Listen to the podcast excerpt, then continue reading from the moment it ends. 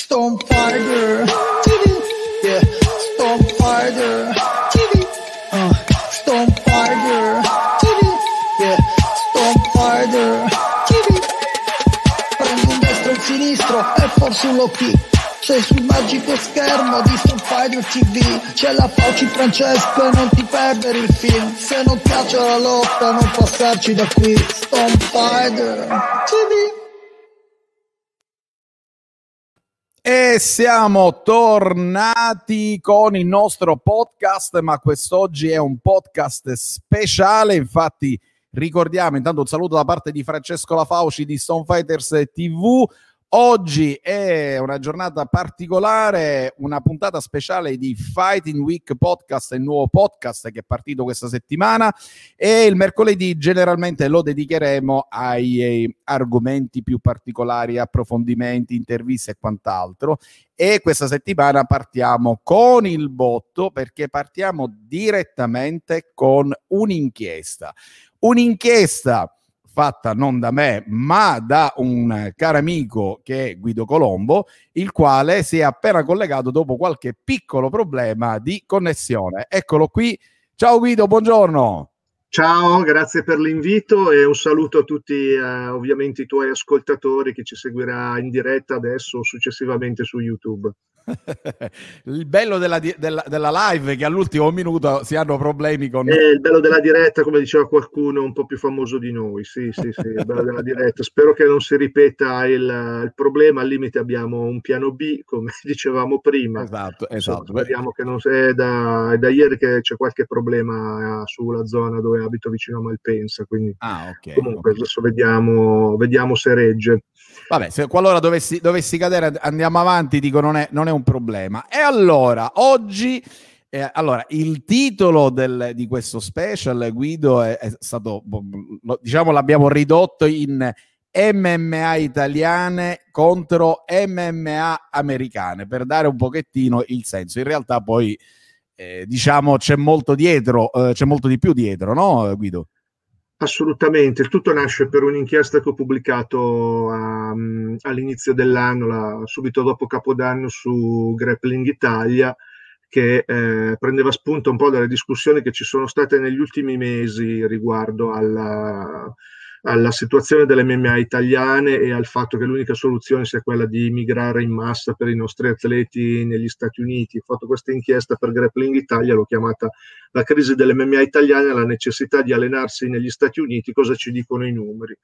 Infatti, come ho detto nell'introduzione di, quella, di questa inchiesta che state vedendo nella sovraimpressione, era ok, eh, facciamo come gli americani, andiamo a prendere le statistiche, gli americani nel mondo dello sport eh, quello fanno, ba- basano qualunque ragionamento sulle statistiche, sui numeri, detto, andiamo a prendere i numeri e vediamo effettivamente intanto qual è la situazione eh, delle MMA italiane, eh, quali sono le differenze, a parte quelle di risultati e di livello tecnico, che insomma queste non, non le metto assolutamente in discussione, ci mancherebbe altro, insomma. E quella, ho spiegato il quella, perché. Quella è una cosa a parte, diciamo. Come, sì, sì, sì, certamente.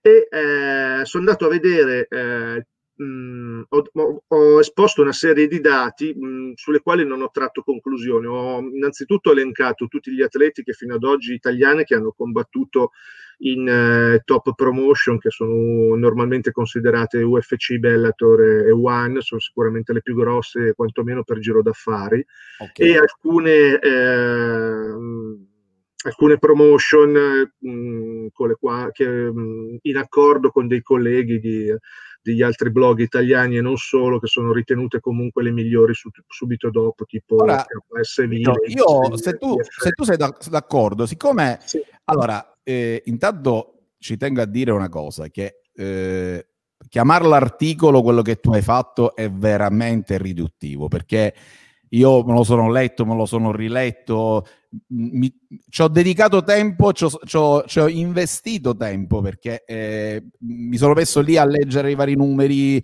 e io per leggerlo non oso immaginare tu per farlo, cioè tutto il tempo che hai impiegato per andarlo a fare. Beh, per farlo sì, è stato un lavoro lungo anche perché cammin facendo mi sorgevano delle nuove considerazioni, quindi mi veniva in mente di andare a fare altre ricerche. Quindi... Infatti l'ho chiamato inchiesta perché effettivamente è, è lungo, cioè su sì. questo non, non, c'è discussione, infatti molti mi hanno detto che non l'hanno letto ne hanno letto solo, solo una parte.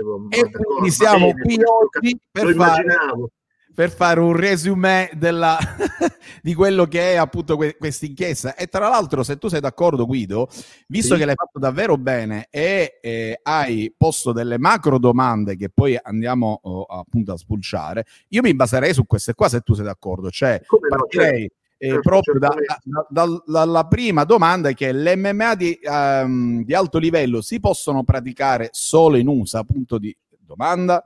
Ecco, questo è il punto chiave perché si diceva in Italia non abbiamo il livello tecnico, non abbiamo i risultati, non abbiamo i team, dopo parleremo anche di questo discorso, sicuramente mm-hmm. le criticità ci sono e non è che non nascondiamoci dietro un dito, non, non, eh, qualcuno ha cercato di mettermi in bocca che dico che le MMA italiane sono di altissimo livello, non ho mai detto questo, come non ho mai voluto sminuire il livello ovviamente dei team e degli atleti americani perché sarebbe, sarebbe ridicolo.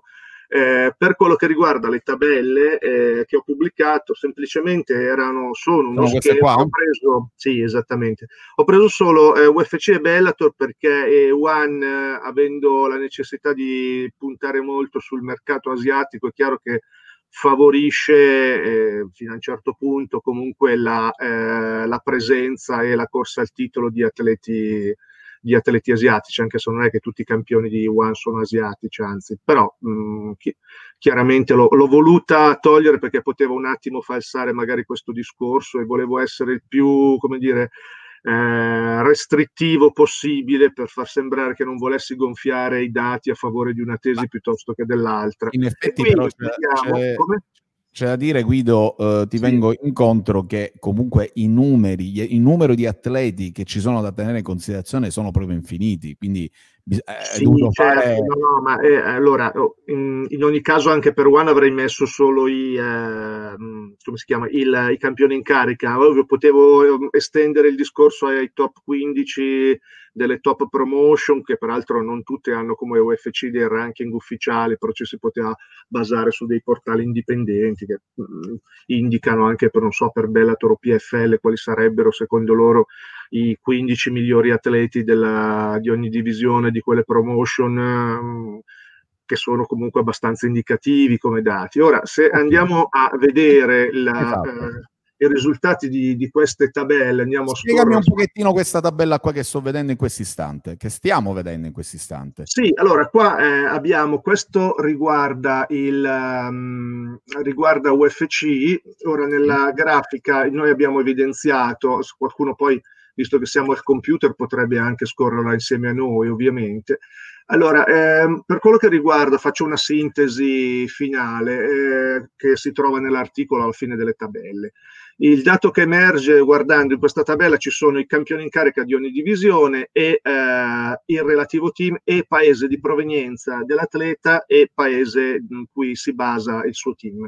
In questo caso eh, possiamo vedere che in UFC eh, ad oggi su 12 campioni in carica, 7, quindi sono poco più della metà, non si allenano negli Stati Uniti. Mm, tra le donne vabbè, sono 2 su 3, ma questo è relativamente importante e eh, tra l'altro, altra cosa molto interessante, solo due di questi campioni in carica sono americani o eh, cresciuti tecnicamente negli Stati Uniti. In Bellator la situazione... Stiamo considerando sì. eh, Stape Miocic, giusto? Sì, parlavamo di Miocic e di Usman, se vogliamo fare i nomi. Eh, mentre invece in Bellator ad oggi su, ehm, su quattro, campioni in carica, quattro campioni in carica su otto si allenano nel loro paese d'origine. Sono Patricio Pitbull che è campione in due categorie, poi abbiamo eh, l'atleta del team dei fratelli Nogueira in campo femminile che è Juliana Velasquez che recentemente ha battuto l'americana il Malay McFarlane e ha portato a casa il titolo rimanendo in battuta. Poi abbiamo Nemkov che si allena con Fedor Emelianenko e altri fighter eh, di Bellator e di altre promotion. Musassi che si allena ancora nella sua Olanda. Poi abbiamo detto Freire che vabbè, eh, ho considerato 4, 4 su 8 perché Freire sono 4 atleti, Freire è campione in carica in due categorie più o meno sì. in questo momento. Okay. Quindi ecco, questo per dire, ma poi ho fatto anche degli altri nomi, ehm, proseguendo, mm, per citare, abbiamo inserito anche il, i top 15 di UFC e i, for, i, migliori 15 pound for pound di secondo Fight Metrics. E anche qua abbiamo diversi atleti che non, che non si allenano negli Stati Uniti. Oltre a mettere qualche esempio di esempio, mm, Israele Adesanya. famosi che non sono che non sono mai stati o sono stati solo per un periodo di base eh, negli Stati Uniti, per esempio Gustafsson di cui magari parliamo un attimo dopo.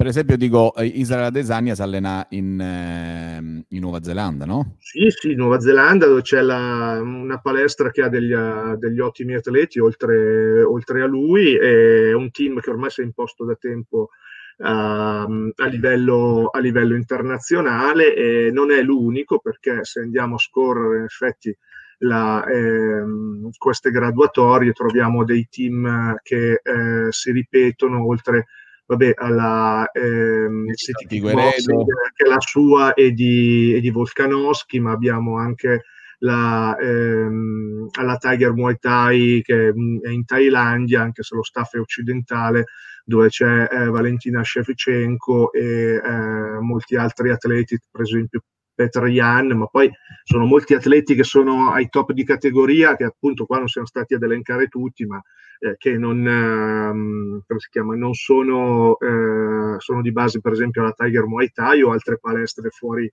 eh, fuori dagli Stati Uniti. Fuori il contesto USA. Come? Dico, fuori, in questo caso, scusami, allora andiamo al contrario, di questa pound for pound, no? di questi sì. 15 che abbiamo, eh, quanti sono di UFC? Quanti sì. sono che si allenano in, in, in America a questo punto? Allora, quelli che non si allenano in America sono circa la metà, sono 7 su 15.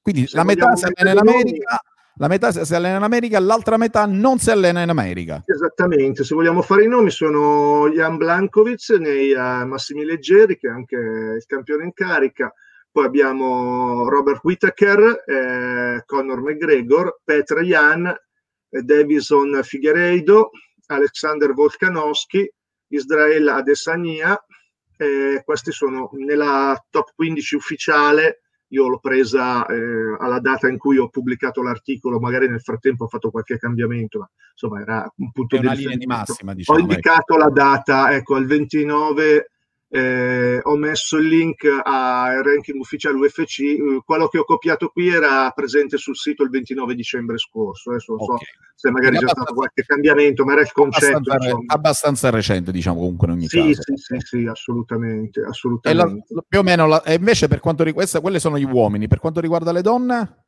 Più o meno allora, per quanto riguarda le, le, donne, abbiamo come pound for pound femminile del 2020 di UFC, abbiamo eh, elencate sono la Shevchenko, Bailey Zhang, eh, Jessica Andrade e eh, Yang Xiaonan.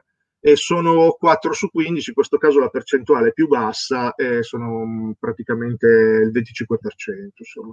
Okay. Eh, poco di più, diciamo. Tra l'altro, poco fa, risalendo sopra, Guido, mh, mm, notavo che comunque molti eh, si allenano comunque, cioè comunque provengono dal Brasile e sarebbe anche interessante sì. capire, eh, vabbè che in questo caso il, il, punto, il soggetto e il punto dell'oggetto in realtà sono è l'America, cioè eh, quanti sono che si allenano in America, quanti sono che si allenano fuori dal, dal contesto americano. Quindi sì, il punto, quello che volevo capire quando sono andato a cercare, perché io mh, chiariamo una cosa, non è che sono partito dal presupposto voglio dimostrare che non bisogna andare in America. Innanzitutto eh, perché è chiaro che andare ad allenarsi in America, ma eventualmente anche, non so, a City Kickboxing da, in, in, Nuova Zelanda, comunque con un grosso team dove ci sono molti atleti che sono al top a livello internazionale, questo è un plus.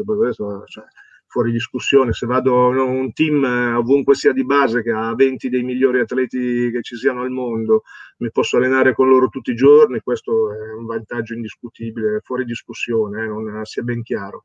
Certo. Il punto era capire se davvero solo in America ci sono dei team che producono atleti eh, ai massimi livelli e eh, poi da lì la, la, domanda successiva era capire eh, se e come era possibile o facile addirittura perché qualcuno ne parlano come se fosse cosa di una facilità come se fosse andiamo tutti a torpignattare invece stiamo parlando di andare a vivere in California e, era capire eh, quanto fosse fattibile per un ragazzo italiano il trasferimento negli Stati Uniti okay. con i dati che abbiamo visto adesso abbiamo credo eh, dimostrato che no, ci sono dei team anche in Europa eh, dove possono venire fuori dei campioni, perché per esempio, come ho fatto notare, eh, questo proprio in apertura, eh, quando ho avuto lo, lo, spunto per iniziare la ricerca, che è stato dopo il trittico milanese di Bellator, dove si diceva ah, no, solo gli americani vincono, ho detto a parte che i nostri atleti avevano perso quasi tutti, non con americani, o forse addirittura tutti, adesso dovrei andare a controllare. Ma eh, ho detto, beh, quei, quei, giorni lì del cavallo del trittico di Bellator a Milano, il 27 di settembre scorso, tanto per capirci, c'è stato Blankovic che ha conquistato il titolo in UFC, che insomma direi che abbiamo detto tutto, che si è sempre allenato a Varsavia nella sua VC, VK, VCA, dove sono atleti e staff, sono tutti, tutti, tutti europei, polacchi, daghestani e di altri paesi, ma non, non ci sono... Questi dati che sto vedendo adesso cosa sono?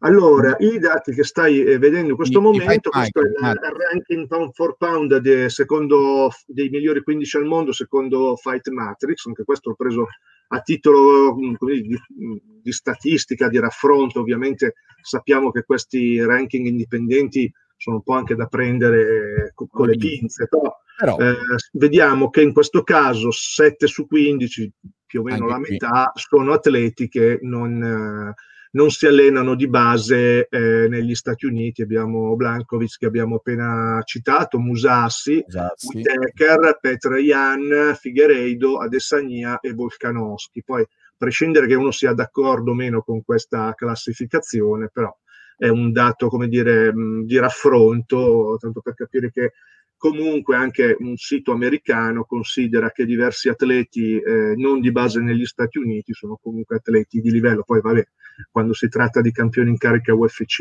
no, possiamo discutere se metterlo al punto 10, 9 o 8 della, di un ranking indipendente, ma insomma, che sia tra i migliori al mondo è fuori discussione. Insomma, okay, okay. qualcuno voglia mettere in discussione Adesania piuttosto che Blankovic. No, penso proprio di no. Atleti. No, vabbè, sarà quello che dice no, per me nella categoria c'è Tizio che è più forte, vabbè, ok, vabbè, non è che stiamo parlando comunque di uno scarso, ecco, devo dire, eh, sì, poi ci sta appunto quello, no, ma adesso prossimo, la prossima difesa la perde, va bene, d'accordo, mh, mm, però comunque parliamo in ogni caso di top di categoria, mettiamola così, insomma. Chiaro. Questo è il raffronto. Poi sono passato alla domanda successiva. Ok, io sono un ragazzo che vuole fare carriera nell'MMA, mi dicono tutti che ce la posso fare solo se vado negli Stati Uniti. Prendiamo che sia vero nonostante quello, tutto quello che abbiamo visto, andiamo a, a, a vivere, ad allenarci negli Stati Uniti. Lì ho ripreso un'intervista che avevo fatto, ho ripreso in parte un'intervista che avevo fatto eh, poco tempo fa eh, a Sergio De Bari, che è un, un italo-americano che vive nel New Jersey, che ha combattuto a, a Bellator a, a, fine anno, ha affrontato JJ Wilson in un match eh, con un abbinamento piuttosto discutibile perché Wilson è uno che tanto per capirci, a parte, vabbè, come titolo di curiosità, ha appena vinto il sondaggio tra i fan italiani come miglior atleta di Bellator del 2021, battendo anche, non so, Musassi, Pitbull, eccetera. Ma a parte questi, queste cose di colore, chiamiamole così, ci sono, ho letto già di articoli sul, su siti americani dove lo danno come title contender quest'anno.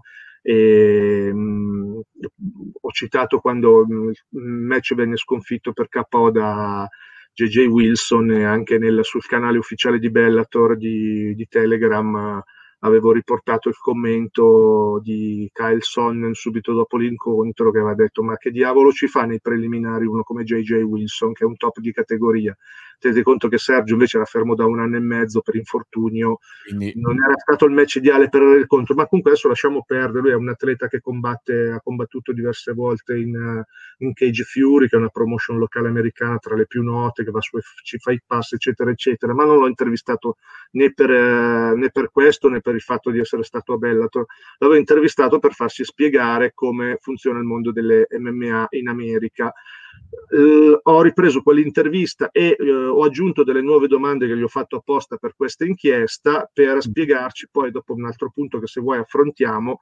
da dove arrivano gli atleti americani e perché sono vincenti, oltre al fatto di avere del, sicuramente degli ottimi tech, dei tecnici di assoluto livello mondiale. Okay. E eh, quando ricordo ai tempi feci la domanda a Sergio, ma Sergio sai qua in Italia tanti dicono, un italo-americano che parla benissimo italiano anche perché da piccolo faceva le vacanze in Puglia dai, dai nonni.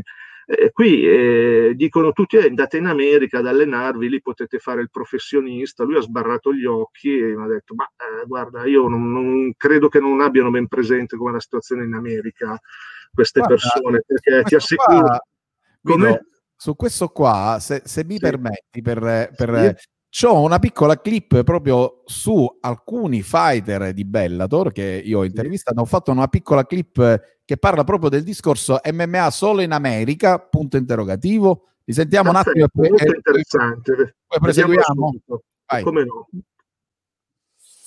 Io penso che è in parte vero, ma dipende da, dal capitale che hai da investire nel senso che se io ho un capitale che mi permette di portare in Italia determinati atleti come sparring, per esempio dall'Inghilterra, per esempio dal, dall'Olanda, dalla Francia, da, o atleti insomma da, dall'Europa o anche dall'America, io eh, compenso quello che è allenarsi in America a casa mia perché comunque non è che per tutti prendere 10.000 euro, andare in America, affittarti casa, affittarti la macchina e stare mesi e mesi là, perché magari non c'hai contratti internazionali, magari non hai match e quindi rimani a zonzo per, per mesi e non c'hai possibilità insomma di rientrare dall'investimento.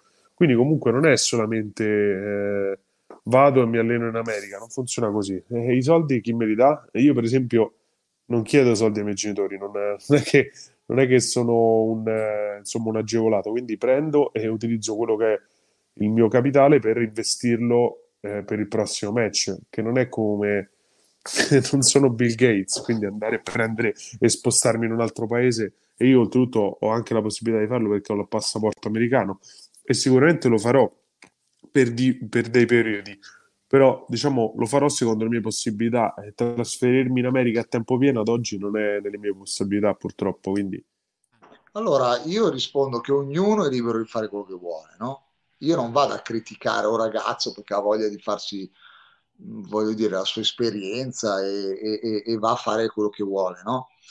la gente non capisce che sai quanti si allenano in America e non hanno neanche un risultato? No? Sai quanti vanno a allenarsi in America e non, non combattono neanche nel, nel, dire, nel circuito del, del, rione? Ce ne sono tantissimi, ma americani stessi.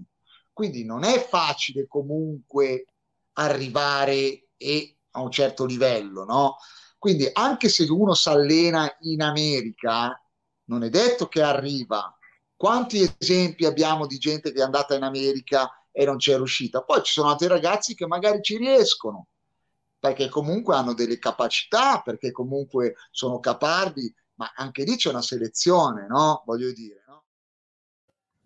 Ecco qua, in questo caso abbiamo ho, ho, ho raccolto, ce ne sono tanti altri, io ho preso in questo sì, caso sì. Carlo Pedersoli e, e Garzia Amadori, eh, con cui ho avuto il piacere di parlare, e, diciamo sull'argomento, questa è la loro opinione che forse ha anticipato un po' quello che stavi per dire tu, probabilmente. Ma, eh, sì, perché anche qua io ho detto, mm, sono partito da alcune domande, io le, le domande me le sono poste veramente, ho detto, ma, ma è davvero mh, mm, solo in America ci sono gli atleti che emergono perché solo lì ci sono i team dove ci si può allenare? Sono andato a vedere, abbiamo visto i dati prima. Quindi, ok, pare che eh, si possa fare MMA di alto livello, a livello mondiale, anche fuori dagli Stati Uniti. Poi il dove già cominciamo a essere un discorso più articolato che non ho toccato in, in quell'inchiesta. Non ho detto qua è meglio, poi dopo sono valutazioni che eventualmente fa il singolo. Eh, l'altra domanda è detto, ok, vabbè, ma mettiamo pure che sia l'unico posto al mondo dove si possono fare le MMA, gli Stati Uniti. Io sono Mario Rossi, che sono a, di Milano, Roma o Napoli, e faccio MMA da un po', ma mettiamo che abbia fatto so, un paio di match, niente di straordinario, cioè non è che sono campione di Cage Warriors, tanto per capirci, non sono famoso, però diceva ah, io ci voglio provare a tutti i costi, vado a vivere in America. E qua torniamo alla risposta che mi diede Sergio, ho detto guardate che e, e si ricollega poi a quello, a quello, che hanno detto entrambi, sia Pedersoli che Garcia Amadori. E lui ha risposto subito, ma guarda che non è mica facile fare il professionista di MMA in America. Io, per tanto per cominciare, eh, devo lavorare, non vivo di questo, io faccio il carpentiere, lavoro 40 ore alla settimana in cantiere e quando ho finito mi alzo alle 6 la mattina, 8 ore di lavoro in cantiere nel New Jersey dove fa un freddo cane durante tutto l'inverno, sta all'aperto e poi quando ho finito si va a fare due ore o anche tre di allenamento in palestra tutte le sere. E, dati eh, questi, questi, dati? Dove, dove, dove, li trovo questi dati? Perché io l'ho letto allora, questi dati li trovi eh, andando a scorrere dopo le tabelle sul... Um, vabbè, qua mh, mm, c'è la lista degli italiani, dopo se vuoi ne parliamo, che hanno combattuto nelle varie promotion. Come? Non so se vedi tu nella, nel, nello schermo, riguarda i dilettanti. Qua, questa qua mi sembra che sia, questa parte qui. Non eh, allora, sì, se andiamo a parlare degli Stati Uniti, sì, eh, c'è la parte prima degli atleti italiani, poi ho detto, ok, eh, qui riguardava più prettamente i risultati, ho detto, e qua ne entria, entriamo a parlarne, vedremo che gli, se in Italia tra dilettanti e professionisti abbiamo, secondo Tapologi attivi, cioè che hanno combattuto almeno una volta negli ultimi due anni, circa 800 atleti, più o meno metà e metà tra dilettanti e pro, eh, negli Stati Uniti, cioè come statunitensi o comunque di base negli Stati Uniti, risultano aver combattuto negli ultimi eh, due anni almeno 20.000 atleti, esclusi quelli delle top promotion. Per top promotion eh, Tapology considera UFC, Bellator, PFL, eh, Legacy e Dana White Contender Series, e quindi parliamo già di altre diverse centinaia di atleti, quindi siamo abbondantemente sopra i 20.000. Ora è ovvio che da, mm, questo eh, diventa però una mia considerazione personalissima, che a fronte di, mh, mm, dobbiamo parlare poi solo dei pro, 400 pro in attività tra uomini e donne, eh, di cui che fanno veramente il professionista 10, 15, gli altri la mattina vanno a lavorare come Sergio, eh, aver ottenuto i risultati che ho elencato sopra, cioè eh, la lista di atleti che hanno combattuto negli anni in UFC, Bellator, eccetera, eccetera, eccetera, con vittorie della cintura in uh, Cage Warriors e uh, in altre promotion uh, di medio livello. Sinceramente non mi sembra un, un bilancio no, disastroso. Più o meno il bilancio qu- quanto sarebbe? Messi i praticanti in America, no? Cioè il numero di praticanti in America. E, e praticamente in America abbiamo detto parliamo di decine di miglia, siamo abbondantemente oltre i 20.000 in attività tra professionisti e dilettanti. E Quindi, in UFC quanti sono, sono contrattualizzati? Eh, a memoria mi pare 600 atleti, qualcosa del genere. Poi ho spiegato anche perché c'è una, tra virgolette, corsia preferenziale per gli atleti Bravo. americani, eh, soprattutto questa... quelli delle undercard perché per una, è una cosa che secondo me bisogna, bisogna, discutere, bravo, perché anzi, perché è proprio questa ehm, in alcuni commenti eh, nei vari social, nei vari gruppi, no? dove, dove si bazzica, dove, dove è piacevole discutere, scambiare opinioni molti sottovalutano questa parte che adesso tu stavi per dire e che se mi permetti vorrei un po' introdurre per, eh, per quello che eh, ho letto, per quello che tu hai scritto, cioè molti non considerano il fattore, il fattore casa, chiamiamolo così, cioè se io sto in uno stato X dove ho la mia, la mia, famiglia, mi conoscono, ho fatto la scuola lì, in America stiamo parlando, sì, sì, sì, e, uh, ho fatto già qualche gara a destra e a sinistra, sempre in America, quindi comunque sono stato conosciuto. E poi arriva eh, il ragazzo italiano, perché in questo caso stiamo parlando di italiani, che proviene da un paesino dell'Italia e va a combattere lì, è chiaro che l'italiano dietro non è che si in linea di massima non è che si porta tutti questi numeri, a differenza invece di un, un, un americano che è già lì, eh, vende biglietti, c'è la gente che comunque lo vuole andare a vedere e quant'altro. No? perché ad esempio tu hai toccato il tasto biglietti, che è una cosa che fa pensare al, agli eventi italiani. Beh, eh, Sergio tra le altre cose mi diceva che eh, queste promotion, eh, le minors come le chiamano gli, gli americani, o local promotion come le chiama Topology, cioè le promotion che non sono quelle 3-4, cioè Bellator, eh, UFC, eh, PFL, Invicta, eh, sono quelle locali, ognuna ha un suo un suo bacino di utenza, diciamo che ognuno ha una sua zona degli Stati Uniti dove si concentra, a parte Legacy e PFL che fanno un po' in uh, PFL è un caso particolare, ad esempio Legacy, a parte adesso che c'è la pandemia che ha concentrato tutto a Kansas City, ma ha fatto eventi sia sulla East che sulla West Coast, le altre risultano hanno un'area geografica o addirittura uno stato dove sono di base, ce ne sono alcune che nella massa io sono andato a vedermi nel, solo nel 2019 che hanno organizzato almeno un evento eh, di MMA negli Stati Uniti, sono state 298 organizzazioni gli eventi invece sono stati migliaia. allora, forse questo, forse ognuno ha la sua zona, alcune sono più note, c'è Cage Fury dove combatte Sergio, no? c'è King of the Cage, Titans, Chess MMA, che sono quelle che se uno si va a vedere, io che ho seguito a lungo Bellator e mh, andavo a vedere per esempio gli atleti che debuttavano nelle, nelle undercard, nei preliminari, eh, i questi qua che ho fatto adesso erano i nomi che ricorrevano quasi sempre nella, negli score di questi atleti al momento del loro arrivo in, in, in Bellator, come anche in UFC sono tutte promotion dove sono passati tanti persone, so, per dire King of the Cage ci ha combattuto Daniel Cormier, tanto per dire un nome, insomma. Okay. Eh, e quindi ehm, diciamo, queste promotion qui, oltre a pagare delle borse ridottissime, chiedono anche eh, di, ehm, eh, di vendere biglietti, cioè pretendono eh, un, po', che... un po' come eh, eh mi ricordo quando io ero giovane, come, quando io ero giovane e suonavo, no? facevo il DJ, gli sì. organizzatori mi dicevano: Sì, ma tu quanta, quanta gente porti? Chi porti? Ah, sì, sì, sì, ma, ma è normale, ma perché questi eventi qui? Allora, Sergio mi spiegava sono fatti di, solito neanche nei palazzetti, vengono fatti nei saloni delle feste dei, degli hotel o cercano quando possibile di farli all'interno dei saloni degli spettacoli dei casinò per il semplice motivo che il casinò eh, siccome portano gente che consuma al bar e qualcuno poi dopo va a continuare la serata a giocare gli dà la struttura gratuita e quando va bene anche una percentuale sul bar. Perché parliamo di eventi da 500 1000 persone eh, con una copertura televisiva che è solo locale o tante volte non c'è, è solo in streaming. Eh, con borse che, eh, tanto per capirci, poi qua se vuoi torniamo, torniamo al discorso costi, cosa deve affrontare come spese e cosa ha di contro eh, il, l'italiano che si trasferisce lì, ne parlava prima anche Pedersoli, eh, al suo debutto da professionista, nonostante avesse già eh, una carriera da dilettante con anche la vittoria del titolo in una promotion, eccetera, gli hanno dato 500 dollari.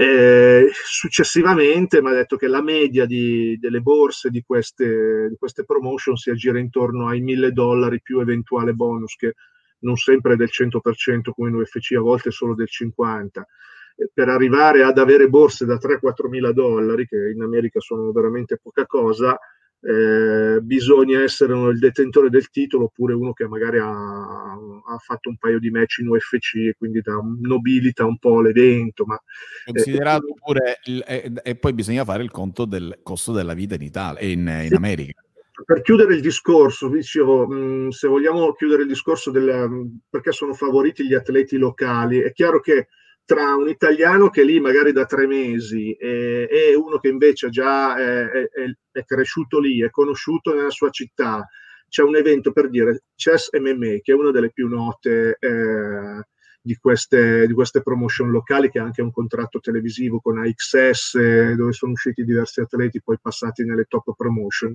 è di base nel Rhode Island. Ok, il Rhode Island ha una popolazione di un milione di abitanti, la metà di Milano tutto lo Stato. Allora, in uno Stato del genere, l'atleta di casa eh, fa richiamo.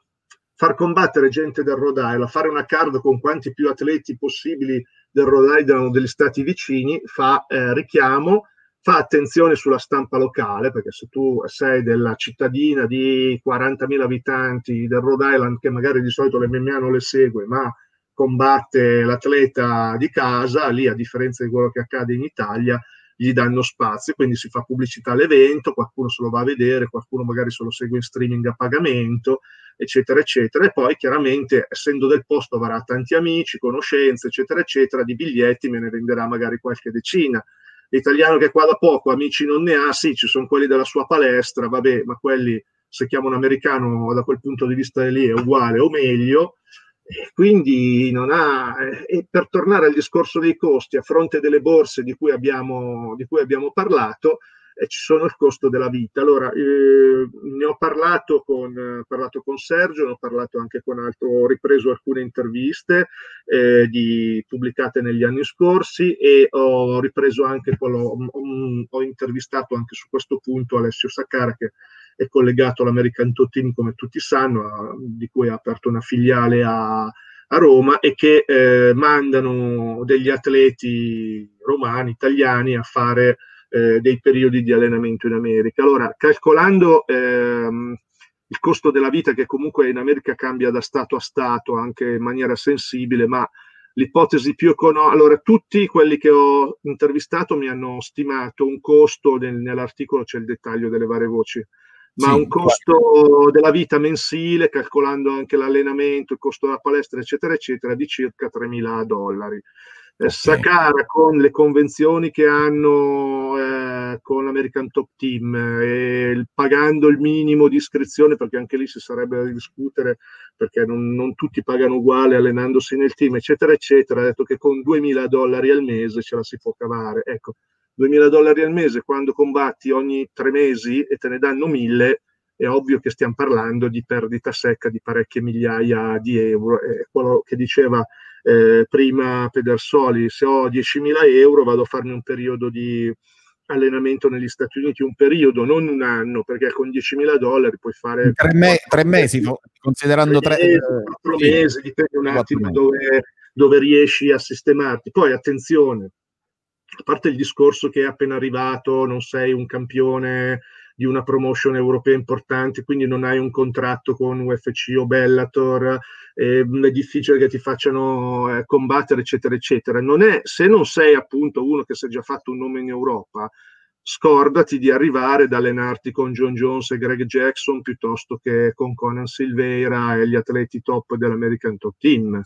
Perché eh, in tutti questi team lui mi faceva la, Sakara mi faceva l'esempio di, la, della TT alla TT è, a farlo è Conan Silveira. Se uno si presenta che vuole allenarsi nella palestra c'è la possibilità di farlo anche per i dilettanti eh, questo, questo sì che però non si allenano con lo staff principale e non si allenano soprattutto con gli atleti eh, top, perché c'è una sorta di, di provino, di valutazione, chiamiamola come, come, si vuole, dove il coach alla fine dice ok, tu ti puoi allenare con i dilettanti, ti puoi allenare con i professionisti ma che fa, combattono nelle promotion minori, oppure no, tu sei veramente un atleta di livello internazionale, allora ti metto con uh, i top della, del mio team, ti alleni con me, i miei più stretti collaboratori, con loro, eccetera, eccetera. Quindi attenzione che io per 2.000 o 3.000 dollari al mese eh, posso ritrovarmi ad allenarmi con dei dilettanti e con gli assistenti, gli assistenti degli assistenti della, del team in cui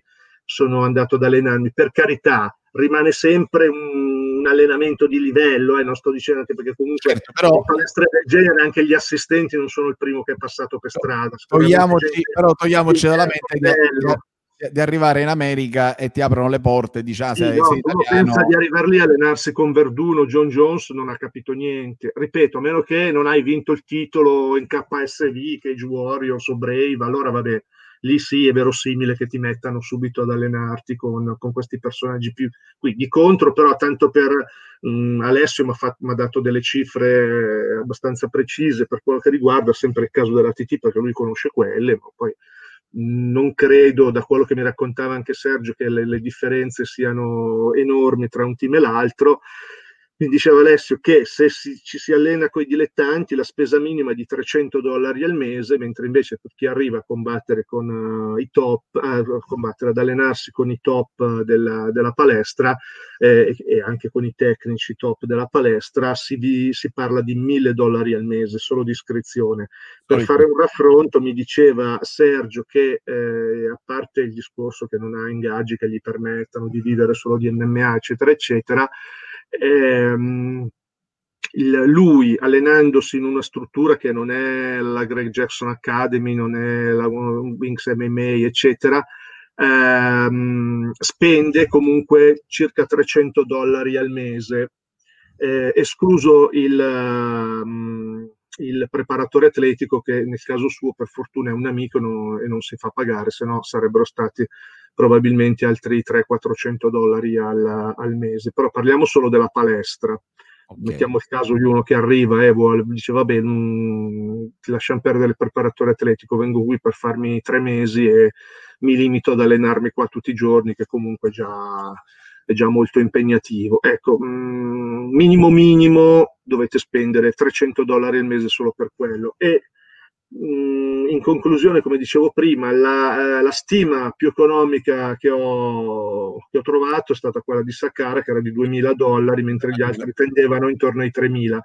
Ma anche 2.000, 2.000 dollari al mese, se, se, poi non combatti o prendi le borse di cui abbiamo parlato sono, prima. Allora, sono cioè, semplicemente un capitale da investire per andare in America. Sono 24.000 euro l'anno, quindi considerando appunto le borse che come abbiamo detto più o meno nelle promotion minori, perché allora, il, il discorso da, da, fare è, se noi consideriamo, mettiamo appunto, diamo per buono 20, 25.000 euro, dai, facciamo una cifra tonda, 25.000 euro annui per campare ed allenarsi in America. Mm, prendiamo l'America tutta, ok? Quindi non diciamo Las Vegas, non diciamo Los Angeles, non diciamo... In generale, poi nello specifico i costi possono variare per il costo della vita, delle palestre, da quello esatto. che ho visto, no. Più diciamo 25.000 euro sì. Tu arrivi lì, tu atleta, arrivi lì non, quindi esclusiamo chiaramente se già un top eh, o già hai raggiunto certi certo. risultati, devi farti conoscere. Per farti conoscere, quindi ti, uh, spenderai questi soldi e nel primo anno riesci a fare, dai, esag- diciamo quattro incontri, cinque sì. incontri. Dai, cinque incontri, diciamo cinque incontri perché... Calcolando il discorso di prima che sei italiano, eccetera, eccetera, la vendita dei biglietti, il richiamo, pubblicità, è abbastanza utopistico, ma facciamo anche cinque, dai. Sei, sei bravissimo a, a, parlare a stile Conor McGregor, riesci a fare qualsiasi cosa, riesci comunque a combattere e non ti sei infortunato. Quindi dico, diamo per buona che, and- che è andato tutto bene. E sei riuscito a conquistare circa mille 1500 forse, forse ci arrivano? Ad incontro, ma facciamo anche proprio che esageriamo, ti considerano già un atleta di livello, ti danno 1000 più 1000 se vinci, okay. e diventano 10.000 dollari. Ok, quindi Siamo sono 15 come saldo negativo. Hai ottenuto 10.000 dollari, ma ne hai 6 meno 15 per... Ah, eh... Eh, ti correggo però una cosa mm, che molti sono abituati in Italia che le borse come dire, di, di quella entità non, non, sono tassate in America sono tassate eh quindi mille dollari sono lordi okay. va sottratto dipende da stato a stato perché le tassazioni li variano ma indicativamente un 25-30% va detratto dalle imposte Vabbè, diciamo che anche consideriamo i, i 25.000 in questo caso l'abbiamo considerato netti o lordi? Domanda. No, no, parliamo se, come entrate parliamo di lordo, mentre invece le, le, spese sono spese. Cioè se dico che devo spendere 3.000 dollari al mese, io devo no, tirare fuori 3.000 dollari.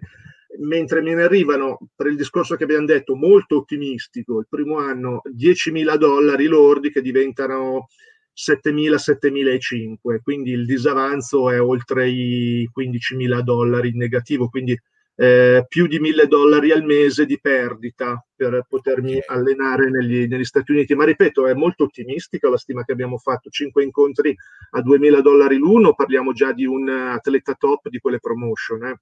Di quelli, di quelli, seri fondamentalmente. Okay. Sì, sì, sì, di quelli seri. Poi... poi tra l'altro, mh, invece, mh, e questo è, è, l'atleta che a un certo punto decide di andare in America, dice ok, io vado in America e diventerò il nuovo John Jones e quant'altro, e voglio fare carriera così.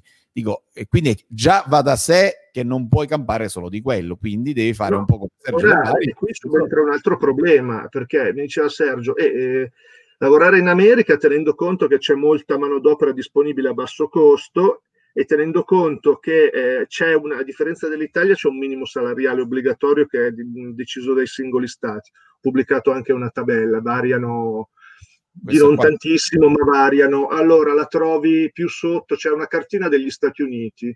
Nel caso del New Jersey, dove vive, dove vive Sergio, è 10 dollari l'ora lordi. Ecco, questa, Questa è la qua. cartina. Con, sì, sì, questi sono gli stipendi minimi lordi a, mh, calcolati come tariffa oraria.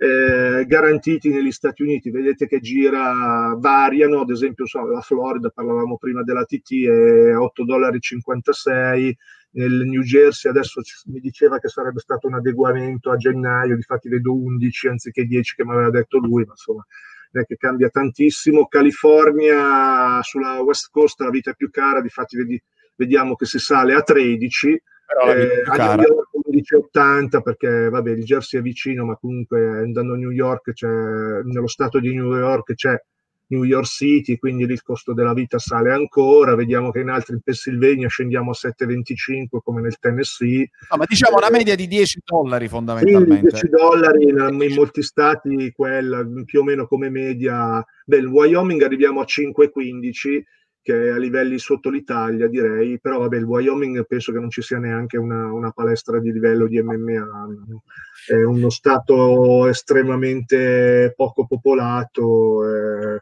nel senso rispetto alla, soprattutto rispetto alla, alla popolazione, insomma, non è certamente uno, è uno stato considerato, è uno stato essenzialmente agricolo, considerato molto, Quindi diciamo, molto dico, marginale negli dal- dallo stato specifico, consideriamo circa 10 dollari eh, l'ora, no? Sì, facciamo Eh, 10 dollari. 10 dollari, 10 dollari eh, abbiamo detto lordi, perché poi dobbiamo, da questi 10 dollari dobbiamo togliere, abbiamo detto il 25, mi dicevi che in America eh, viene tolta all'incirca. Sì, 25-30, dipende dallo Stato. Comunque, meno, diciamo, diciamo un, un 25%, quindi sono 7,50 euro netti che ti prendi in, in tasca. Sì, quanto- quanto devi lavorare? che abbiamo detto. Come? Quanto, quanto devi lavorare al mese per poter riuscire a Allora, io ho fatto un calcolo basandomi, eh, adesso non ricordo se ho usato la cifra lorda o la cifra netta, e eh, era venuto un... Aspetta che devo spostarmi sulla... essendo molto lungo... Allora, il- scrivi, lavorando 7 giorni su 7, sono circa Sì. 14 ore al Eh, giorno. sì, sì, erano un orario del genere, sì. sì, Poi, sì. certo, abbiamo visto che qualcosa si può tagliare, qualche centinaio di dollari utilizzando Airbnb per l'alloggio, rinunciando all'assicurazione Eh, costo- prendiamo l'ipotesi più economica che ho trovato, che erano due- 2000 dollari tra allenarsi, vivere, tu- tutto, chiavi Ok. in mano, 2000 Ok. trasporti di casa, 2000 dollari al mese. Ora facciamo l'esempio della Florida: se abbiamo, abbiamo detto, un, eh, un salario minimo di 8,56 lordi e dobbiamo Sì. arrivare a 2000 netti al mese, fatevi un attimo due conti, eh, 8,56 cui avete tratto un, non lo so, facciamo anche solo un 25%, sono circa 3 dollari, non sono forte in matematica, mettiamo 5, 5 netti alla- all'ora, vedete un attimo voi per arrivare a 2000, arrivare a 400 a 400 dollari a settimana sono, se la matematica non mi inganna, 80 ore alla settimana, quindi siamo,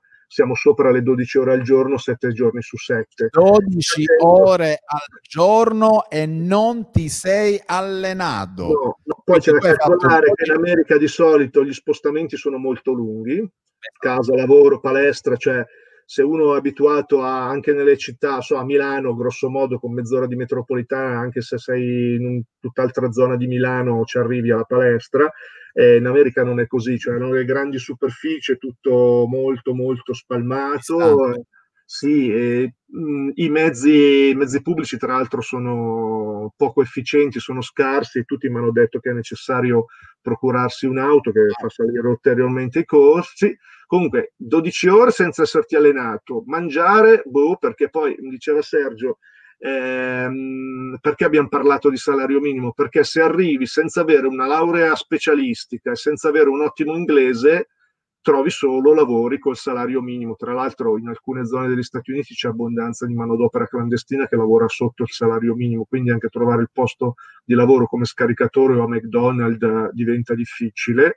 Poi se lavori in un fast food è vietato portarsi il cibo e mangiare e mangiare il cibo di cui avresti bisogno come atleta. Quindi o ti fai 12 ore di digiuno oppure non lo so co- come fai ad alimentarti in modo corretto, oppure ti fai 12 ore a scaricare i camion all'ortomercato e poi vai in palestra. Le prestazioni ve le lascio immaginare.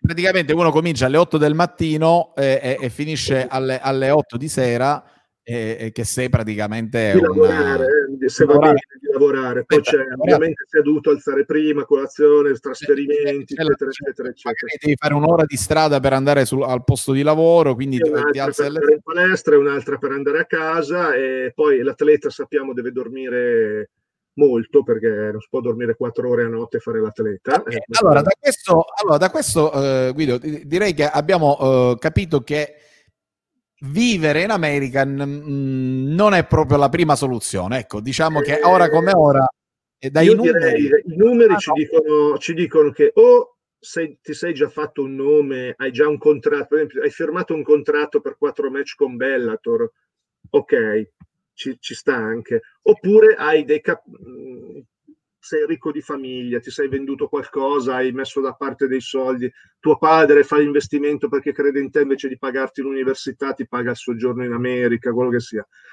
Ma come dicono tanti, eh, andiamo in America, andiamo in America, poi io su Facebook chiedo, ok, chi paga? E mi risponde, eh, vabbè, vai lì, fai un lavoretto. Questi pensano che è come qua in Italia che vai a allora, fare cameriere nel weekend e vivi. Abbiamo, no. dimostrato, abbiamo dimostrato con i numeri alla mano che a, mh, per una persona che non ha alle spalle un capitale da poter investire, andare in America e allenarsi, quindi andare in America, allenarsi e combattere, quindi fare questa carriera, non è proprio la prima scelta da andare a fare. No, Però mi sembra mi sorge, da questo mi sorge la domanda Qual è la. Se io voglio rimanere a questo punto in Italia, ok? Quindi a questo punto dico, ok, sai che c'è? Allora, per iniziare, mh, mm, mi voglio dare da fare in Italia. E allora, la domanda è: qual è la situazione di MMA in Italia? Se permetti, metto un video così sentiamo che cosa Molto ci dicono della situazione MMA in Italia. Dai. Molto volentieri, ascoltiamo. Allora, secondo me, vabbè, eh, io dico sempre, se pensiamo a come eravamo cinque anni fa, praticamente abbiamo fatto non un passo, ne abbiamo fatti 250 di passi da gigante in avanti. Però detto questo, non, non dobbiamo fermarci, nel senso, eh, gli atleti penso che competono a massimi livelli, ce ne abbiamo, ci siamo.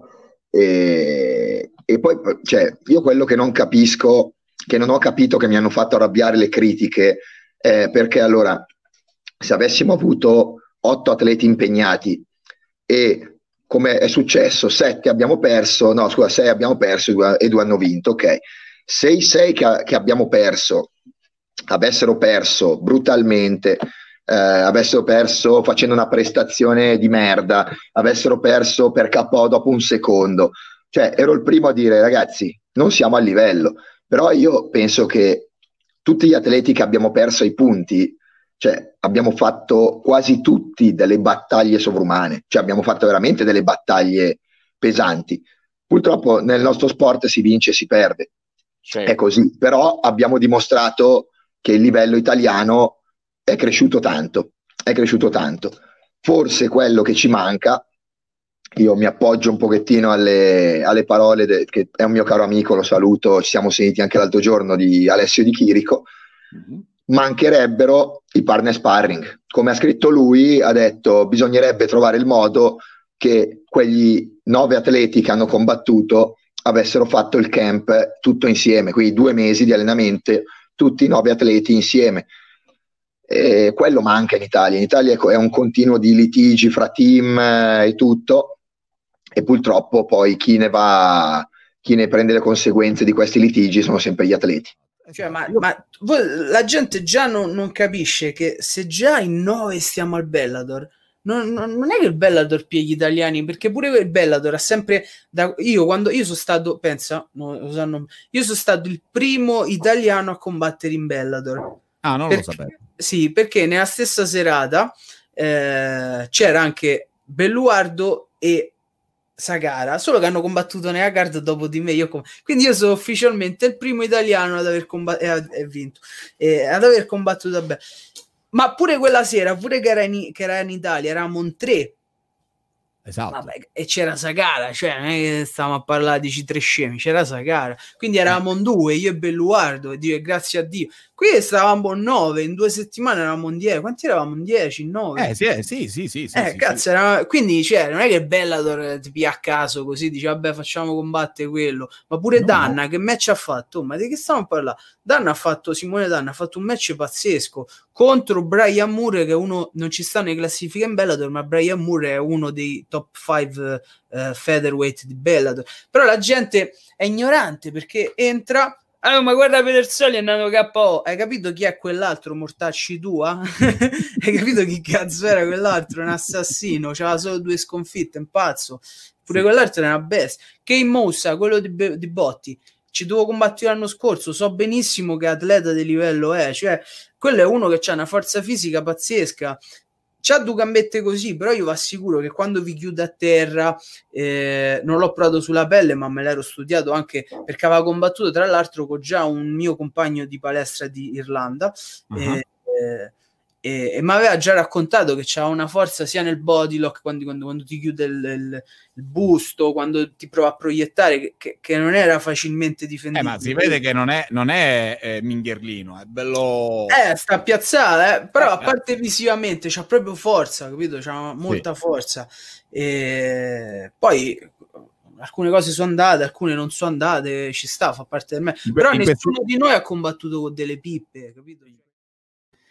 Dico, Daniele è sempre un mito, è un grande mi Daniele. Mi piace anche per quello, oltre ad aver fatto un bellissimo match a Bellator e ha pienamente ragione, gli, uh, gli atleti che abbiamo affrontato, per esempio Danna, sono pienamente d'accordo, io spero che Bellator lo faccia combattere ancora, stava facendo un match bellissimo, stava facendo molto bene con un atleta, che vado a memoria, che aveva circa il doppio dei suoi match, che praticava MMA da molto più tempo, che aveva già, mi pare, sei match in Bellator, mentre lui non era tecnicamente al debutto perché a vent'anni aveva combattuto a Roma nell'edizione di Bellator che c'era stata al Foro Italico contro eh, mi pare Valerio Mirsea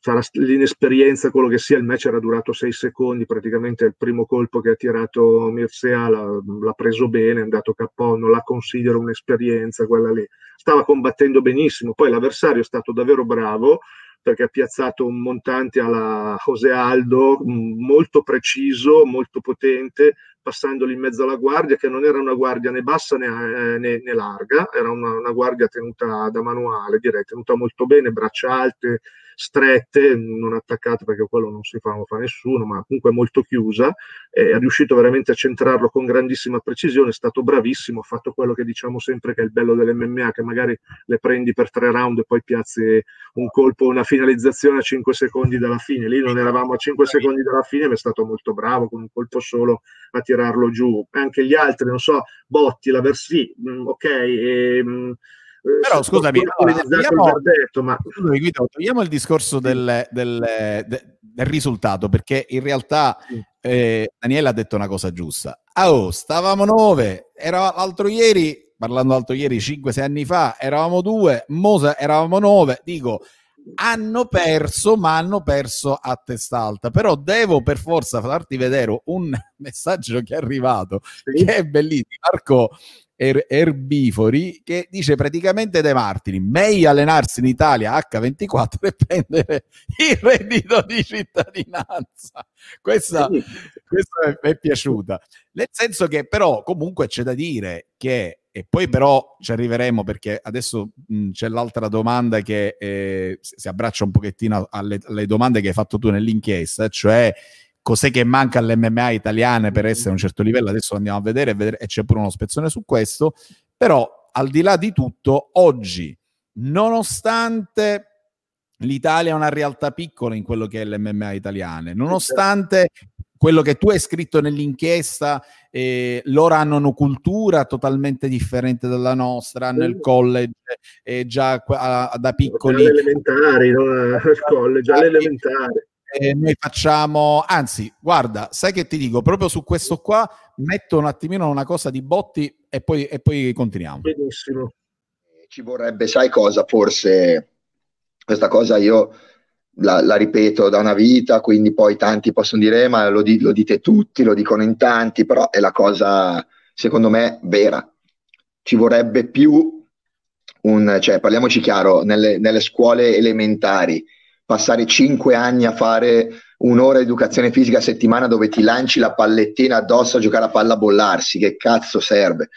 Quindi cioè, ci vorrebbe forse anche più cultura lottatoria che alla fine serve anche per formare dei ragazzi sani, forti, magari con dei principi un pochettino più, più elevati rispetto a quelli che, con cui crescono i giovani adesso, magari ci vorrebbe che a scuola mettessero un, un istruttore, un professore, quello che vuoi, di, di lotta, di, anche, cioè, in, Italia, in, Italia, va più di moda il judo, ma mettiamolo anche di judo, va bene anche quello. Cioè, certo. l'importante è iniziare a fare qualcosa già da piccoli, anche se per poche ore settimanali, ma già avere una base da piccoli. Allora forse poi si inizia, si inizia ad avere atleti che quando arrivano a 16 anni e vogliono iniziare un percorso marziale, sia, sia nell'MMA o in qualcos'altro, cazzo vuol dire che hanno già alle spalle anni di allenamento fatto a scuola.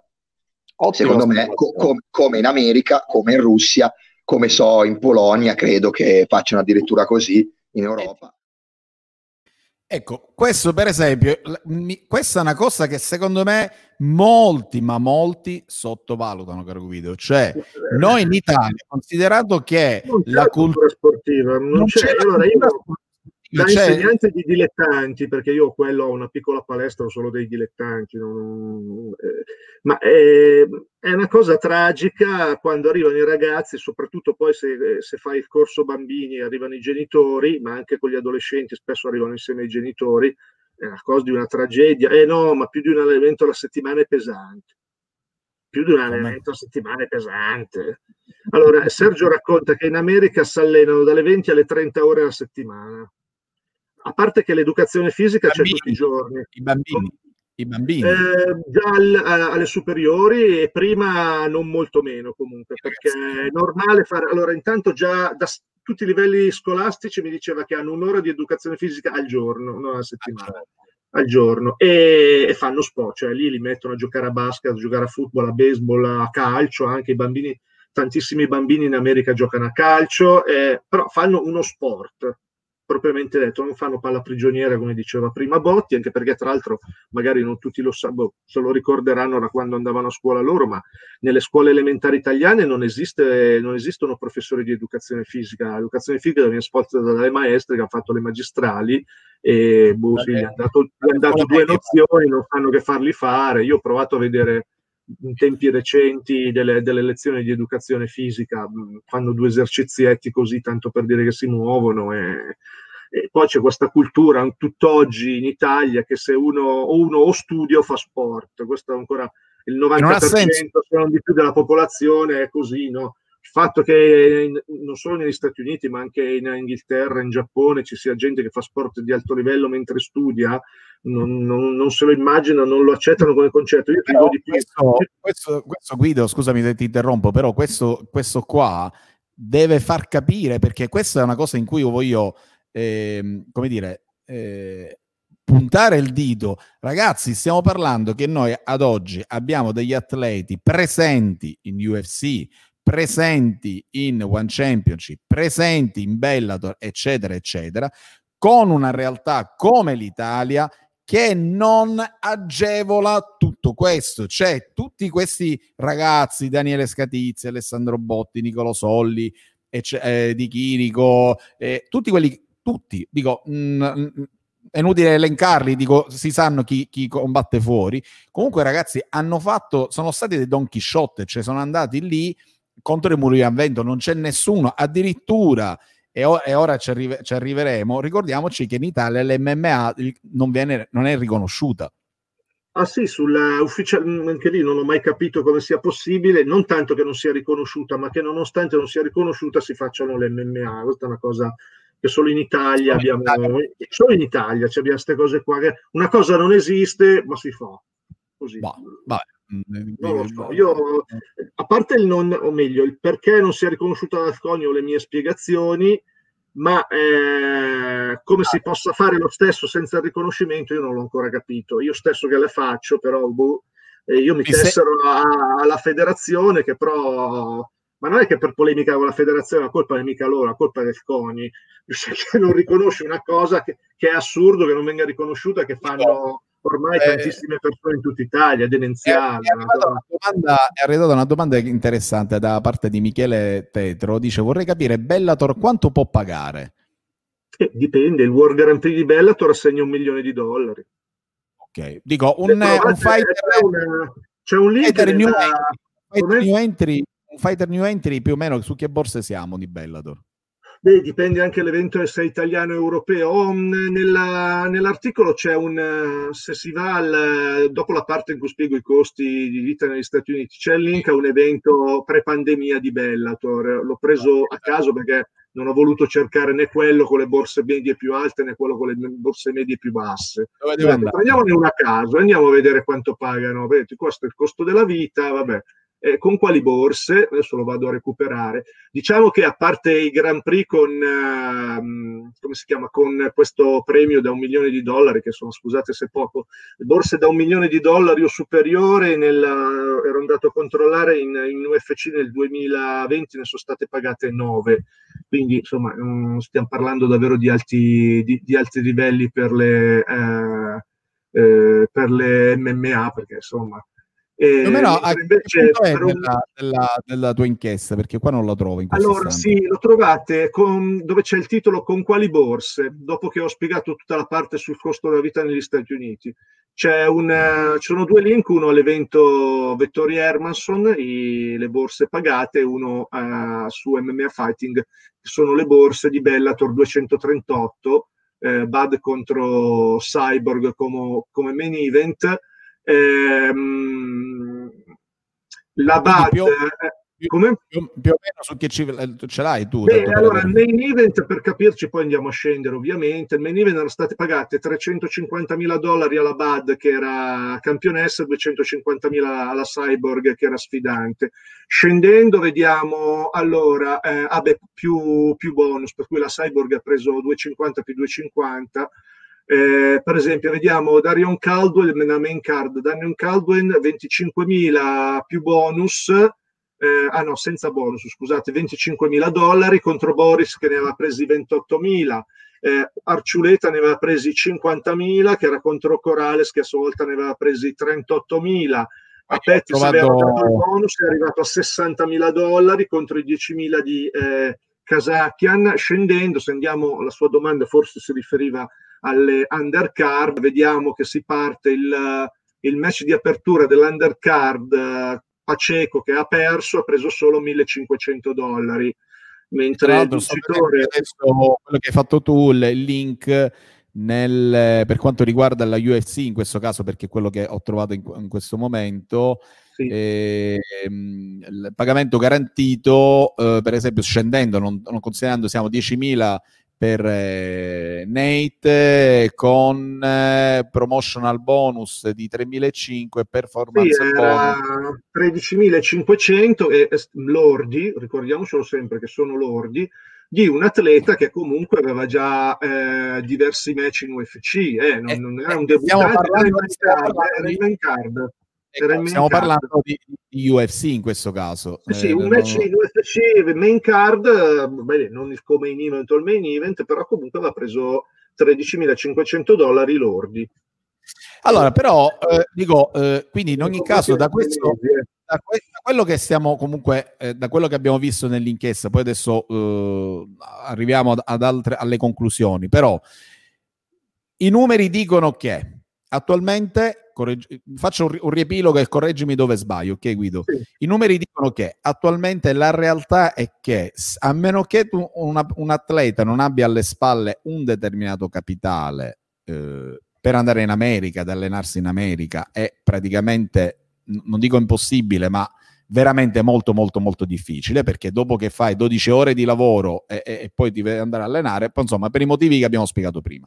Altra soluzione siamo in Italia, comunque abbiamo degli atleti che hanno eh, già sono nelle promotion in un certo livello. Bellator comunque è una, una promotion di alto livello, adesso eh, si è affacciata anche può arrivare a prendere delle cifre consistenti, milioni di dollari. Prima, atleti da 60.000 dollari in main card, un, un main event se arriva adesso la Cyborg aveva presi 350, ma in altri eventi, a parte il Grand Prix, sono state pagate borse vicine al mezzo milione però già 60.000 dollari un solo, un solo evento, è chiaro che già stiamo parlando di atleti di un certo livello, ma 60.000 certo. dollari e comunque considerato che tu ti alleni in Italia più o meno eh, già diventa una cosa differente rispetto ai costi che abbiamo certo. in, in, in, America però c'è da dire che comunque una cosa che io ho notato ahimè allora di, dico il pro e dico il contro il pro è che comunque ad oggi a mio avviso molti atleti stanno dimostrando che siamo nella direzione giusta per molti versi, nel senso che comunque sono già presenti, sono dei fighter, hanno una determinata situazione, e, insomma si stanno facendo più o meno valere. È vero, eh, nell'ultimo Bellator su 8, se non mi sbaglio, 6 hanno perso e 2 hanno vinto Daniele Scatizzi e Chiara Penco, eh, però ripeto e ribadisco, bisogna anche vedere, come anche diceva Daniele, come hanno perso, cioè se hai perso sei fatto massacrare un conto, hai perso, ma ah, cioè, è stata ai punti, vi siete, eh, io ho dato, tu hai risposto, eccetera, eccetera, è tutto un altro discorso, ok? Conta il risultato, ma relativamente parlando, sempre partendo dal discorso della situazione, tra virgolette, di svantaggio che abbiamo noi. Però, però una cosa ricorrente che io ho notato da vari fighter, alla domanda cosa manca in Italia, per, o meglio, cosa, manca cosa mancano all'MMA in Italia per, no, per passare al, al, al, livello, diciamo che più o meno hanno detto la stessa cosa. Metto un video e poi, poi proseguiamo. Sì. Allora, eh, qui entriamo in un discorso, a, diciamo una lama a doppio taglio, perché l'MMA, l'MMA in Italia veramente, eh, come ho detto, le palestre valide sono pochissime. E eh, il discorso è che purtroppo c'è anche tanta invidia, quindi chi fa del bene, chi costruisce, chi comunque porta risultati viene super criticato, invidiato eh, e quindi c'è anche quel problema. Quindi se uno cerca di fare del bene, ma questa è una roba che è sempre stata così in qualsiasi campo quando c'è qualcuno che, c'è, che fa bene viene criticato e eh, se qualcuno porta anche risultati a quel punto si scatenano delle invidie mostruose, no? E io, come ho già detto in un post una volta, sono tutti bravi a parlare, ma poi a fare siamo veramente in pochi. No? Okay. di solito chi parla sono quelli che stanno davanti al televisore a guardare o persone ignoranti che comunque eh, pensano di sapere chissà che cosa, poi, poi, poi si divide anche lì, poi ci sono anche gli atleti che parlano, no? Ma eh, anche lì un conto è essere atleta, un conto è essere uno che porta e costruisce la gente. Vabbè, allora, diciamo, che, diciamo, che, il fatto della chiacchiera è un po' dovunque, quindi è, ci, ci certo. sta. Cioè, Però qua, in Italia siamo, qua in Italia siamo particolarmente autodistruttivi e cercano eh, veramente dopo perché la gente se ne va via? Perché se ne vanno via quelli bravi dall'Italia? Ma non parlo solo del nostro settore, che parlo medici oppure scienziati, perché dopo si rompono i coglioni e se ne vanno? Perché qua in Italia è solo un criticare su chi fa, no? Poi se uno fa bene, non è che gli viene riconosciuto, qua di riconoscenza, di meritocrazia non c'è. Allora, dopo un po' uno si rompe i coglioni e se ne va, no? Quindi quelli bravi poi dopo si scocciano e quando si scocciano se ne vanno via o vanno a lavorare altrove, no? Quindi il problema è proprio questo, noi non sappiamo apprezzare quello che c'è di buono, no? Quindi eh, io parlo, non parlo di patriottismo, che quindi per forza, ma quando uno può, eh, voglio dire, può essere anche, uno è bravo a fare una cosa, ma lasciatelo stare, non criticatelo, anzi, magari supportatelo. Niente, niente da fare. Ci sarà sempre muro perché ci sono gli invidiosi e ci sono troppi interessi, no? Se c'è, L'umiltà, l'umiltà, l'umiltà, l'umiltà. ah, ok. L'umiltà siamo- e il senso di aggregazione, non so se si dice così. Sì, mm, di appartenenza. Sì, ma non solo dei fighter, anche dei, dei coach. Perché Mm. noi stiamo, stiamo ancora con quella cosa che, che il coach è geloso a mandare l'atleta a fare sparring nella palestra vicina perché sennò eh, va lì e magari vede che quelli insegnano cose migliori e se ne va da lui. Cioè, ci abbiamo tutti la. C'hanno, io no, c'hanno tutti la, la sindrome del cazzetto. Secondo me, io dico così. c'hanno la sindrome del cazzetto perché se tu sei sicuro di quello che insegni e quello che fai, devi essere solo contento se il tuo allievo va ad apprendere cose nuove che poi ti può riportare pure a te. Quindi non è che. Assolutamente. oppure si va a confrontare con altri allievi perché si rimane sempre dentro a, eh, la, la palestra Il tua. nido dentro, esatto. Eh, sempre quelli gli, avve- i compagni d'allenamento, li conosci a memoria, non riesci più a fare niente, no? Anche magari una peculiarità che c'hai te che con qualcun altro che non ti conosce riesci, riusciresti a fare in maniera molto buona. Magari con chi ti ci allena tutti i giorni, sa, lui lo sa che tu fai quello, no- non riesci più a farlo e magari perdi quelle, que- quei, quei spicchi artistici che c'avevi, capito? Quindi secondo me manca questo, manca questo. Un po' di sano realismo. Tipo, cioè, in che senso? Allora, realismo vuol dire stare coi piedi per terra, Mhm. ok? Testa bassa e pedalare. Nel senso che quello che uccide l'MMA in Italia sono i continui proclami di grandezza di cose che non esistono, i continui, le continue lotte intestine che sono lotte di condominio, perché un- siamo un condominio e non, non esiste niente di tutto quello che viene raccontato. E le MMA italiane si sono espresse molto bene negli ultimi anni perché prima hanno preso tanti calci sui denti, nel senso che dieci anni fa avevamo un Alessio Sakara in USC e per il resto c'era il blackout totale. C'erano dei valorosi che giravano per l'Europa zaino in spalla, come Christian Binda, come Matteo Minonzio, come pochissimi altri, che però andavano a combattere in condizioni che non erano paritarie, Chiaro. perché in altri stati si erano già fatti tanti passi in avanti, quindi loro andavano come carne da macello, chiamiamola così, e qualche volta riuscivano a tirare fuori qualche vittoria, perché avevano delle palle così, Ok. qualche volta. Però il più delle volte erano chiamati per perdere e, e basta vedere gli avversari che hanno affrontato, cioè un Binda o un Minonzi hanno affrontato gente che poi è andata in USC, cioè tipo, che ne so, un Brad Pickett, quindi a un certo punto Brad Pickett era una delle star delle USC, subito dopo Bis- Bisping c'era i Pickett, no? C'è pochi nomi. E- oppure, che ne so, Minonzi che ha affrontato un Gustafsson, eh, un... eh, come si chiama l'altro? Ehm, Ili- l'altro, l'altro svedese che poi è svedese, diciamo... eh, non mi viene, vabbè, comunque, ehm, vabbè, lui, ci siamo, sì. ci siamo capiti. E quindi erano veramente molto disorganizzati. Oggi serve realismo, cioè siamo passati da una situazione dove eravamo consapevoli di essere fanalini di coda, c'erano questi ragazzi che oggi insomma sono ormai veterani della scena, sono ritirati, che prendevano l'iniziativa personalissima, no? C'è anche la storia di Sakara, è una storia personale. Sakara non è che viene fuori da una scena, Sakara prende, vende la sua moto, va in Brasile, si allena un po' in Brasile, si sposta negli Stati Uniti, fa la sua carriera. Cioè il fatto che Sakara fosse a 25 anni in USC, cosa che oggi si dimentica un po' questa roba, che Alessio Sakara era a 25 anni in USC, quando in Italia sto sport manco esisteva. Bravo. Cioè c'erano altri che sì avevano fatto, Michele Verginelli, eh, avevano fatto, però questo ragazzo eh, aveva fatto qualcosa di incredibile, qualcosa di incredibile. Spesso oggi questa cosa la dimentichiamo, eh. Cioè, Insomma, diciamo che eh, la cosa ricorrente che praticamente ho notato è più o meno, allora, sono all'incirca tre fattori. Alex Dandy in quel caso eh, rispondeva alla domanda principalmente sul managing, quindi sul, sui manager e quant'altro, ma che poi comunque si abbraccia anche a quello che è il discorso degli atleti.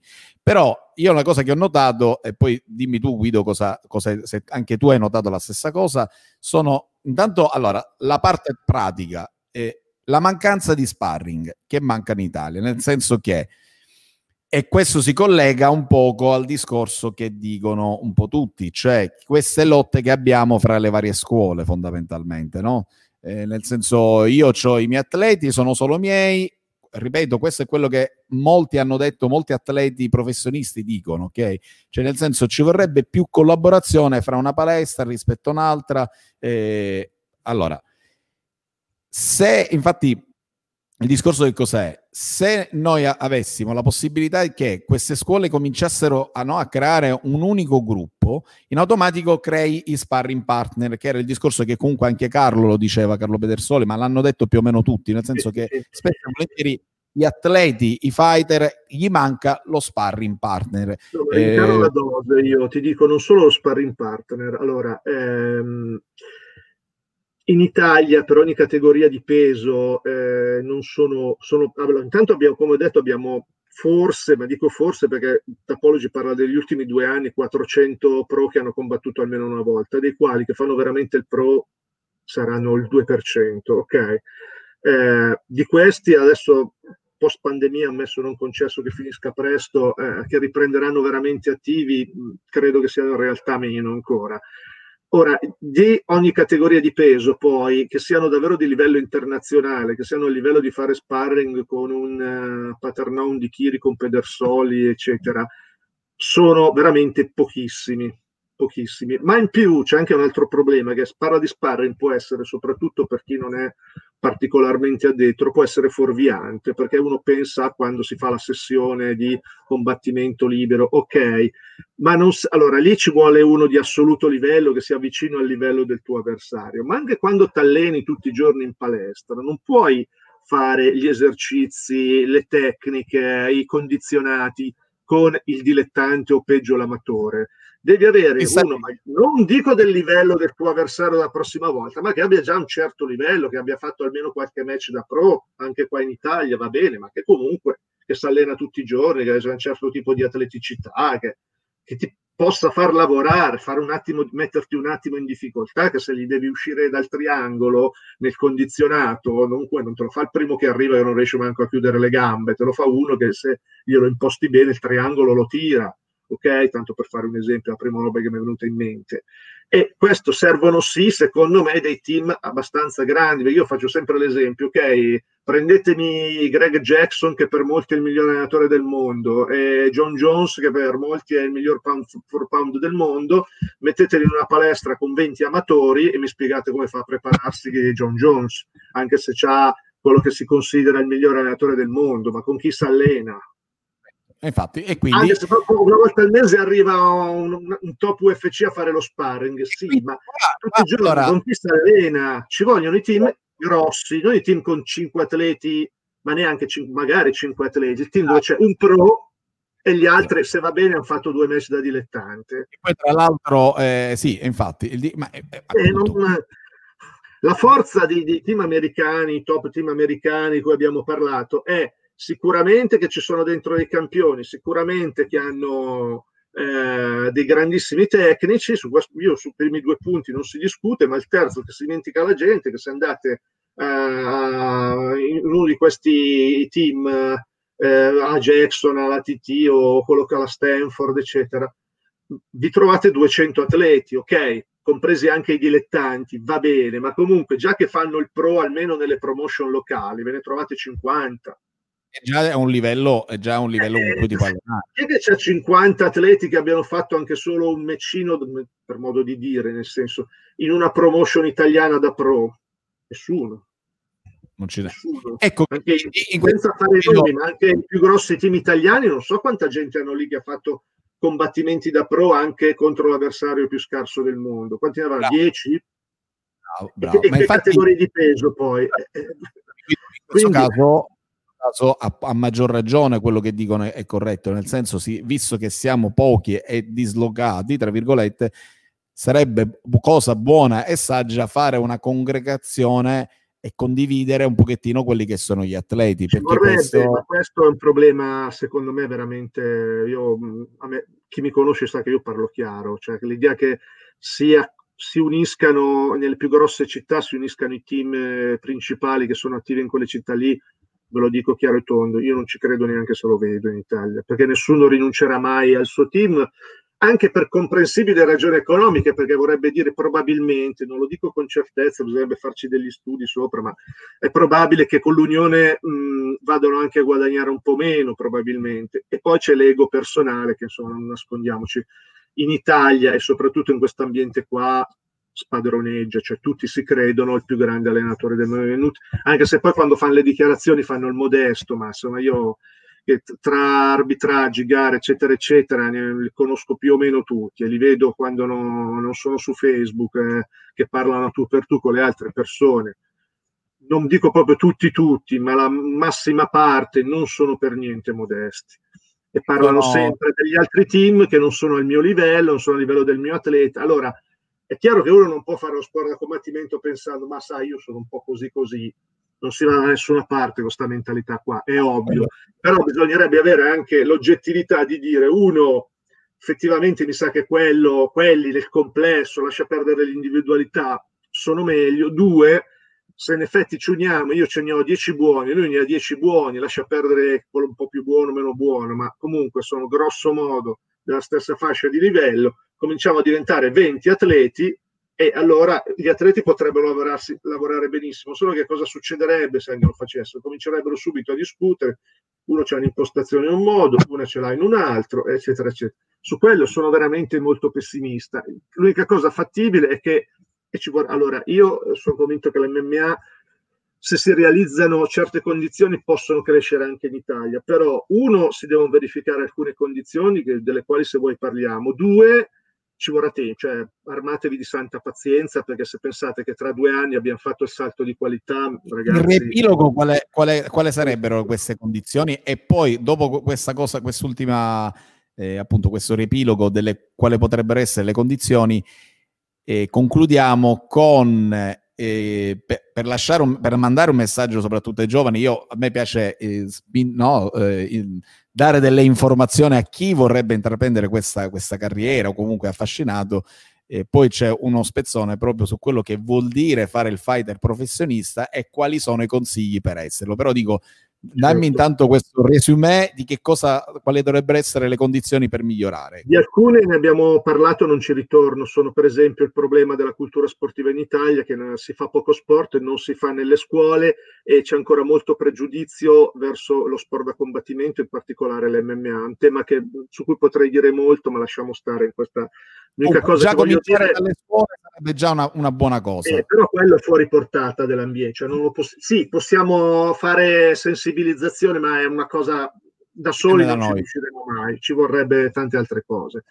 Teniamo presente, ne parleremo magari un'altra volta, che ci sono molti ambienti trasversali in Italia che vedono di malocchio gli sport da combattimento, soprattutto l'MMA sono ambienti politici, sportivi, religiosi, culturali, ma ne parliamo un'altra volta, abbiamo avuto degli esempi. È successo con eh, il povero Willy che, eh, che Nannini là, ha sparato c'è molta gente ne... allora alcuni l'hanno voluto indicare in una precisa parte politica non è vero vi assicuro che sono trasversali quelli che sono contro l'MMA vi dico solo una cosa eh, uno dei più grandi avversari dell'MMA negli Stati Uniti, dico gli Stati Uniti, è stato il famigerato senatore John McCain che le paragonava al combattimento tra galli. Ora direte, boh, sarà un pacifista di estrema sinistra. Quasi, era un repubblicano di estrema destra che voleva bombardare l'Iran con armi nucleari. Però se vedeva un match dell'MMA non dormiva più la notte. Ah, quindi quindi non... È trasversale l'odio per l'MMA. Dimenticatevi che è da etichettare per una parte politica. Andiamo Lasciate... avanti in tutti i settori. Chiusa sta parentesi, casomai ne riparliamo. Quello che si può fare all'interno del, dell'ambiente, e qua ripeto ci vuole santa pazienza, è che nascano da zero i grandi team, perché avevo già spiegato, io non credo che sia fattibile l'unione di quelli che già esistono. Qualcuno ci sta provando, mi auguro che abbia successo e che continui a crescere ancora di più di quanto non lo è già, perché ho parlato prima dei numeri, cioè in uh, una palestra americana delle, delle, più famose ci sono 200 persone che combattono, che girano, chiaro, dal dilettante al pro, ma comunque 200 persone che combattono sono numeri per il momento inimmaginabili in Italia. Non mi risulta proprio che ci siano team anche grossi, proprio anche come struttura, che arrivino vicino a questi numeri. Se mi sbaglio qualcuno ci corregga, ne sarei felicissimo, perché è uno di quegli errori che farei volentieri. E, e, poi c'è bisogno di una cosa, io adesso lo, lo, dico ora che ho, per chi non lo sapesse, ho finito dal primo di gennaio, non lavoro più con Bellator, eh, c'è bisogno di un grande evento italiano che faccia da traino. Eh, che sia Bellator, che sia One, che sia UFC magari arrivasse, che sia una promotion italiana nata dal nulla, ci vuole il grande evento che faccia da traino. Gli eventi italiani che sono stati fino adesso possiamo parlarne bene o male da tanti punti di vista, l'unica cosa incontestabile è che non esiste un circuito italiano di, eh, non tanto di livello tecnico, ma proprio di richiamo mediatico. Gli eventi italiani non fanno audience, non vanno sui media mainstream neanche in secondo piano.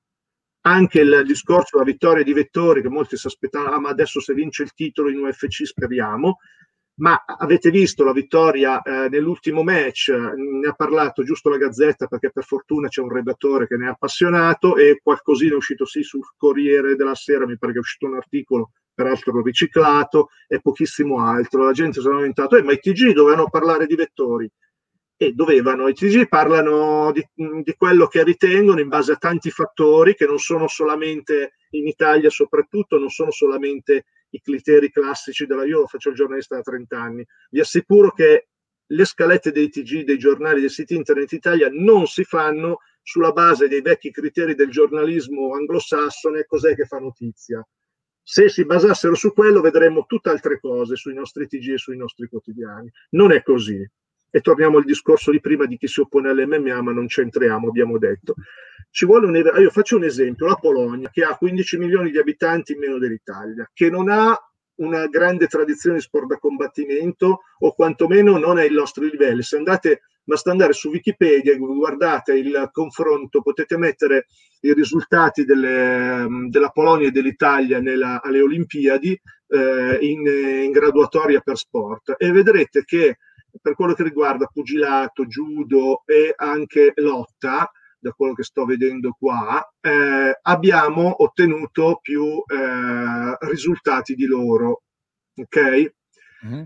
Eh, questo che cosa vuol dire? Eh, nel senso, come numero di medaglie vinte in totale. Vuol dire che è un paese che non ha una grandissima tradizione degli sport da combattimento, però ha sviluppato un evento che è eh, KSV, che c'è dal, dunque, da febbraio 2004, quindi tra un mese fanno i ehm, 16 anni di attività, se non, se non mi... no, di più, aspetta. 17 anni di attività e eh, con quello del 30 di gennaio 58 eventi, viaggiano anche con, nonostante il coronavirus, hanno fatto 5 eventi anche nel, nel 2020, viaggiano con media da 15.000 spettatori ad evento eh, e sono trasmessi in Polonia da, eh, in prima serata in chiaro da Polsat, che è il canale più importante della Polonia, come se l'MMA in Italia andasse, un evento italiano di MMA in Italia andasse in prima serata su Canale 5 o su Rai 1. E di fatto in Polonia le MMA sono molto seguite, sono molto popolari. Vi dico solo che un evento KSV, quello di dicembre del eh, dunque, no, questo è il prossimo, eh, l'evento che hanno fatto il, uh, 7 di dicembre del 2019, c'era come, come in event Kolecki contro Janikowski, che qui in Italia tutti diranno, beh, chi sono? E sono due medagliati olimpici, uno di sollevamento pesi addirittura Kolecki e un altro Janikowski della greco-romana. Quindi immaginatevi due olimpionici italiani che combattono un evento italiano di MMA. Quindi diciamo che fondamentalmente... No, immaginatevi Basile contro Cammarelle che fanno un match di MMA in un evento italiano. Lì arrivano i TG. Certo, qua invece no, qua da noi... Al seguito mediatico che ha saputo costruirsi, si è tirata dietro tutto un movimento anche sportivo. Se andate a guardarvi i calendari delle, degli eventi di MMA in Polonia, nonostante ci siano ancora meno che in Italia, ma ci siano ancora comunque delle limitazioni, da qui al 13 di febbraio, cioè nei prossimi 30 giorni, ci sono cinque eventi in Polonia di MMA. Uno è KSV, gli altri quattro sono fatti da quattro sigle differenti. Quindi comunque ci sono più eventi che rispetto a in, in Italia. E... Ah, questa, questo ce ne sono. C'è la pandemia. Uno di questi è, un, è, una promotion che permette agli atleti polacchi di vivere di MMA. Questo e Guido, eh, eh, arrivare in ai vertici. Secondo me, Guido, questa potrebbe essere uh, un'occasione per una prossima uh, puntata proprio dedicarci esclusivamente alla, alla, a trovare la soluzione per, per, trovare il metodo migliore per poter organizzare quanti più eventi all'interno della, della, eh, dell'Italia, insomma, in un contesto italiano. E c'erano altre cose che volevi dire oltre a quest'ultimo punto? No, se non hai domande, cioè, possiamo, allora, possiamo dire anche molte altre cose, ma mi, mi, sei il conduttore mi rimetto a te, alla tua, alla tua io ah, questa direi per una prossima puntata, perché comunque anche lì, come tu hai detto, c'è tanto da parlare, magari coinvolgiamo qualche organizzatore. E, insomma, vediamo... È possibile che in Irlanda, che ha 5 milioni di abitanti, ci sia una palestra così rinomata come la SBG, mentre noi che abbiamo 12 volte la popolazione dell'Irlanda eh, non abbiamo ancora un team riconosciuto così tanto a livello internazionale. Cioè, sarebbero tante di cose. La Nuova Zelanda, dove abbiamo, eh, come abbiamo visto a, a Dessania, eccetera, 5 milioni di abitanti anche loro, 12 volte meno la popolazione dell'Italia e senza chissà che tradizione negli sport da combattimento, eppure hanno costruito una, un grande team internazionale di MMA. Perché? Dobbiamo, eh, questa, questa ce la riserviamo per la prossima puntata, però eh, per concludere, eh, ad ogni modo, no, eh, in base a quelle che sono appunto le formule, alle mancanze che ci sono in Italia, vi faccio sentire, facciamo sentire cosa vuol dire essere un fighter professionista e quali sono i consigli o le formule magiche, se ci sono, per diventare un fighter professionista. E poi ci salutiamo, dai. Diciamo che, diciamo che non è una vita, non è tutto bello come sembra, come dicevi tu, nel senso che non è che siamo eh, miliardari e combattiamo tutti i giorni la gloria eh, cioè, non è questo, cioè non è McGregor, ecco. C'è tantissimo, tantissimo che non si vede eh, in un fighter, soprattutto italiano, e ci sono tantissimi lati negativi di questa vita. Eh, I dolori continui quando arrivi a casa la sera o, o dover dare allo Stato soldi su, su, un match che... Dai, che i, dolo- i dolori è la cosa che alla fine ci piace, dai. Sì, ci stanno una serie di, diciamo, di lati negativi. Di lati negativi. Anche pagare le tasse su un match, per dirti. Però ci stanno, ci stanno tante cose. Però come tutti gli sport c'ha i suoi lati bellissimi e c'ha i suoi lati difficili. Io li ho sposati, quindi eh, non è che adesso mi tiro indietro, sì. faccio ma sì, ma eh, me, lo, me, lo, scrivono anche spesso i ragazzi. Ah, innanzitutto non mi scrivete più, ho 18 anni, è troppo tardi che vengo dove vivete voi e vi ammazzo.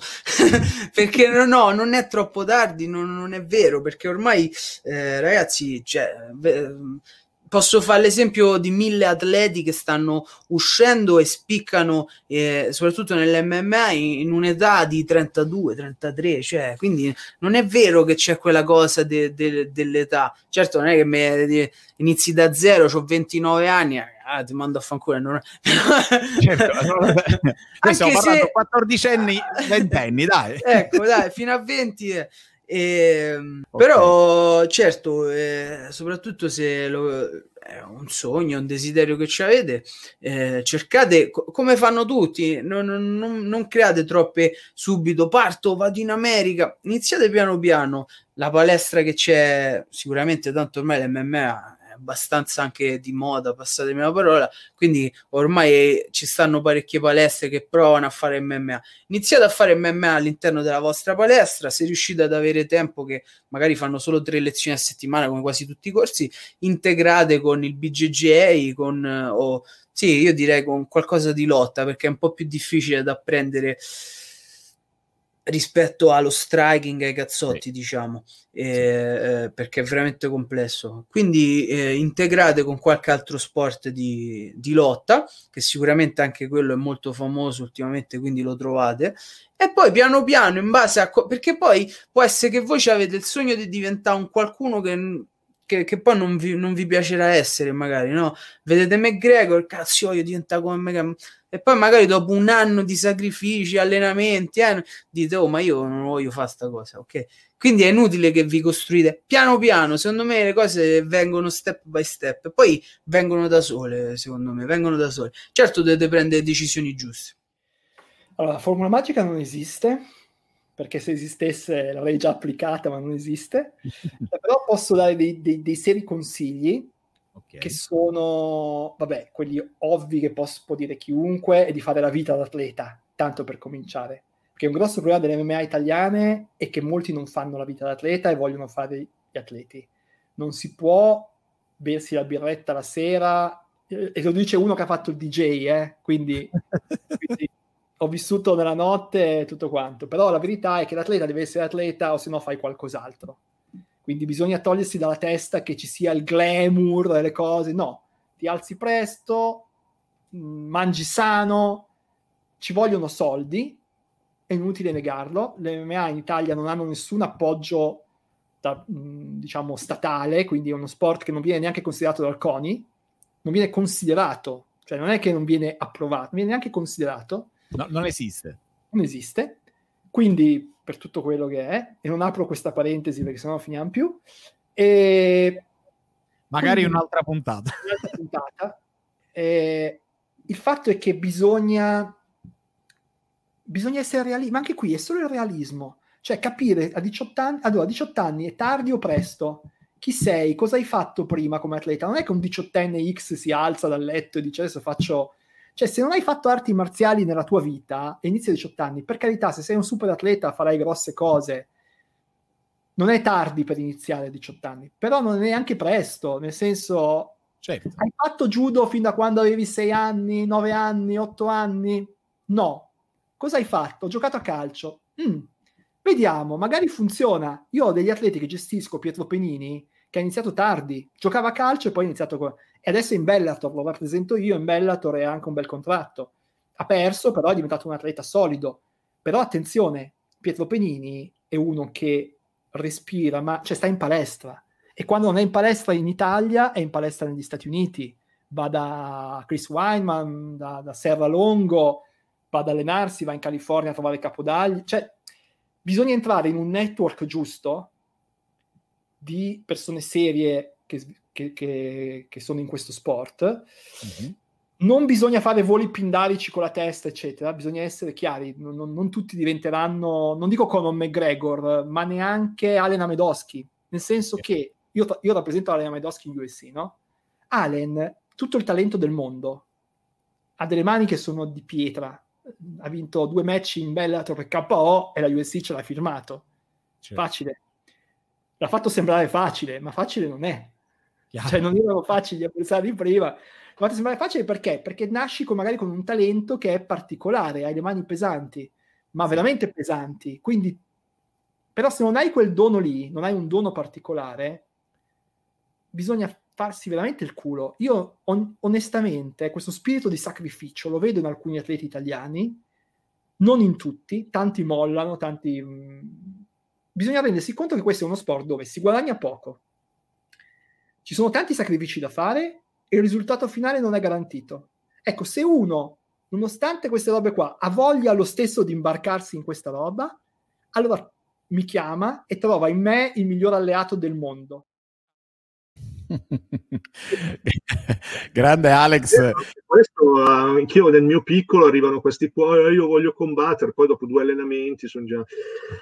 Sì, quello è l'effetto moda che da una parte serve per creare attenzione, però di contro poi in realtà anche qui, ma per i motivi che dicevo prima, non essendoci la cultura dello sport, non essendo cresciuti facendo lotta tutti i giorni come in Dagestan o in Giappone, prima quello che la mamma l'ha cresciuto a fare lo sport una volta alla settimana, dove vuoi andare? Sì. Cioè, ti dico, per chiudere il discorso, stavo nel mentre facendo un piccolo calcolo, per, tornando alla Polonia, che ha quei 15 milioni di abitanti meno dell'Italia, quindi circa il 25% di popolazione italiana, sono andato, della, meno della popolazione italiana, sono andato a vedermi su eh, Tapology Ranking pound, per, eh, pound for Pound dei pro in attività, è mm. stato appena aggiornato, tra l'altro, quindi sono, i dati sono le, un pochino cambiati. Allora, in Italia gli risultano attivi, quindi la storia delle attività negli ultimi due anni, ma poi voglio vederli, circa 600 atleti, mentre in Polonia sono circa 2400. Cioè, circa quattro volte tanto. Ehm, è chiaro che poi escono gli e attenzione, questi qui sono cresciuti facendosi un mazzo così eh, da bambini, anche se magari abbiamo visto che uno del- degli atleti che stanno emergendo adesso è un espesista, eh, che abbiano fatto lotta, che abbiano fatto, non so, karate, eh, i pesi piuttosto che qualunque altro sport, è gente che è cresciuta col culto dell'allenamento, con gli allenatori non come qua in Italia che li fanno giocare un po' la buona perché sennò poi i genitori me li portano via, lì gli fanno un mazzo così anche da bambini come se fossero degli adulti e crescono con la cultura del sacrificio e col fisico.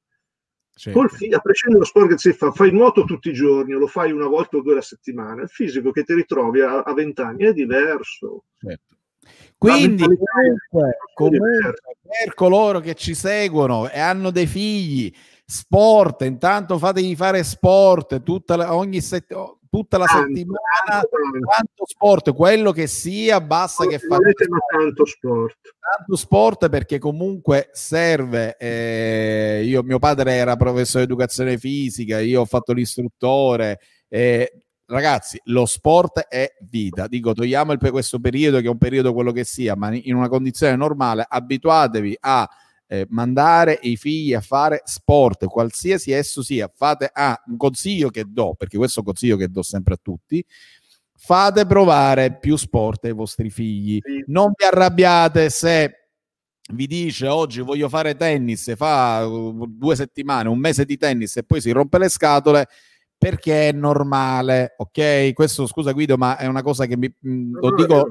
Dicevo io eh, lo- ai, ai genitori che mi portavano i bambini e viceversa. Dico, abbiate pazienza perché oggi fanno tennis, non gli, mh, gli piace per un po', poi non gli piace, poi faranno basket eh, e poi a un certo punto magari vengono a fare kickboxing, vengono a fare MMA, vengono a fare eh, BJJ o qualsiasi altro sport e dice ah, e gli si apre il cuore, dice ecco, questo è lo sport che fa per me. Ok, quindi siate molto flessibili su questa cosa, ma ad ogni modo fate fare sport. Direi Guido che per oggi noi abbiamo approfondito tantissimo, siamo andati lunghissimi, ma l'argomento chiaramente eh, meritava di essere, di essere bello lungo, eh, di essere trattato. Cosa da dire sulle MMA italiane? Come dici te, se vuoi ne riparliamo più avanti. Insomma. Assolutamente sì. Con, eh, magari con un piccolo dibattito online, non lo so. Vedi tu questa, la trasmissione tua.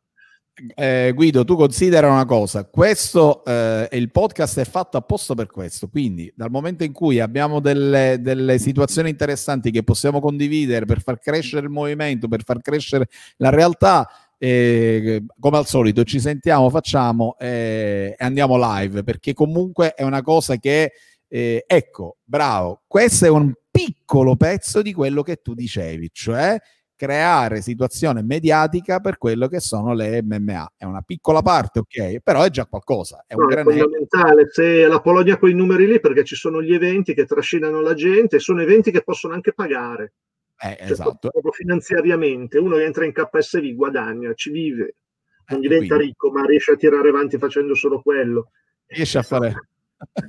Va bene, Guido, io ti ringrazio e, e Io niente. ringrazio te, ringrazio gli ascoltatori che hanno avuto la pazienza di seguirci fino adesso. Spero che l'abbiano trovato interessante.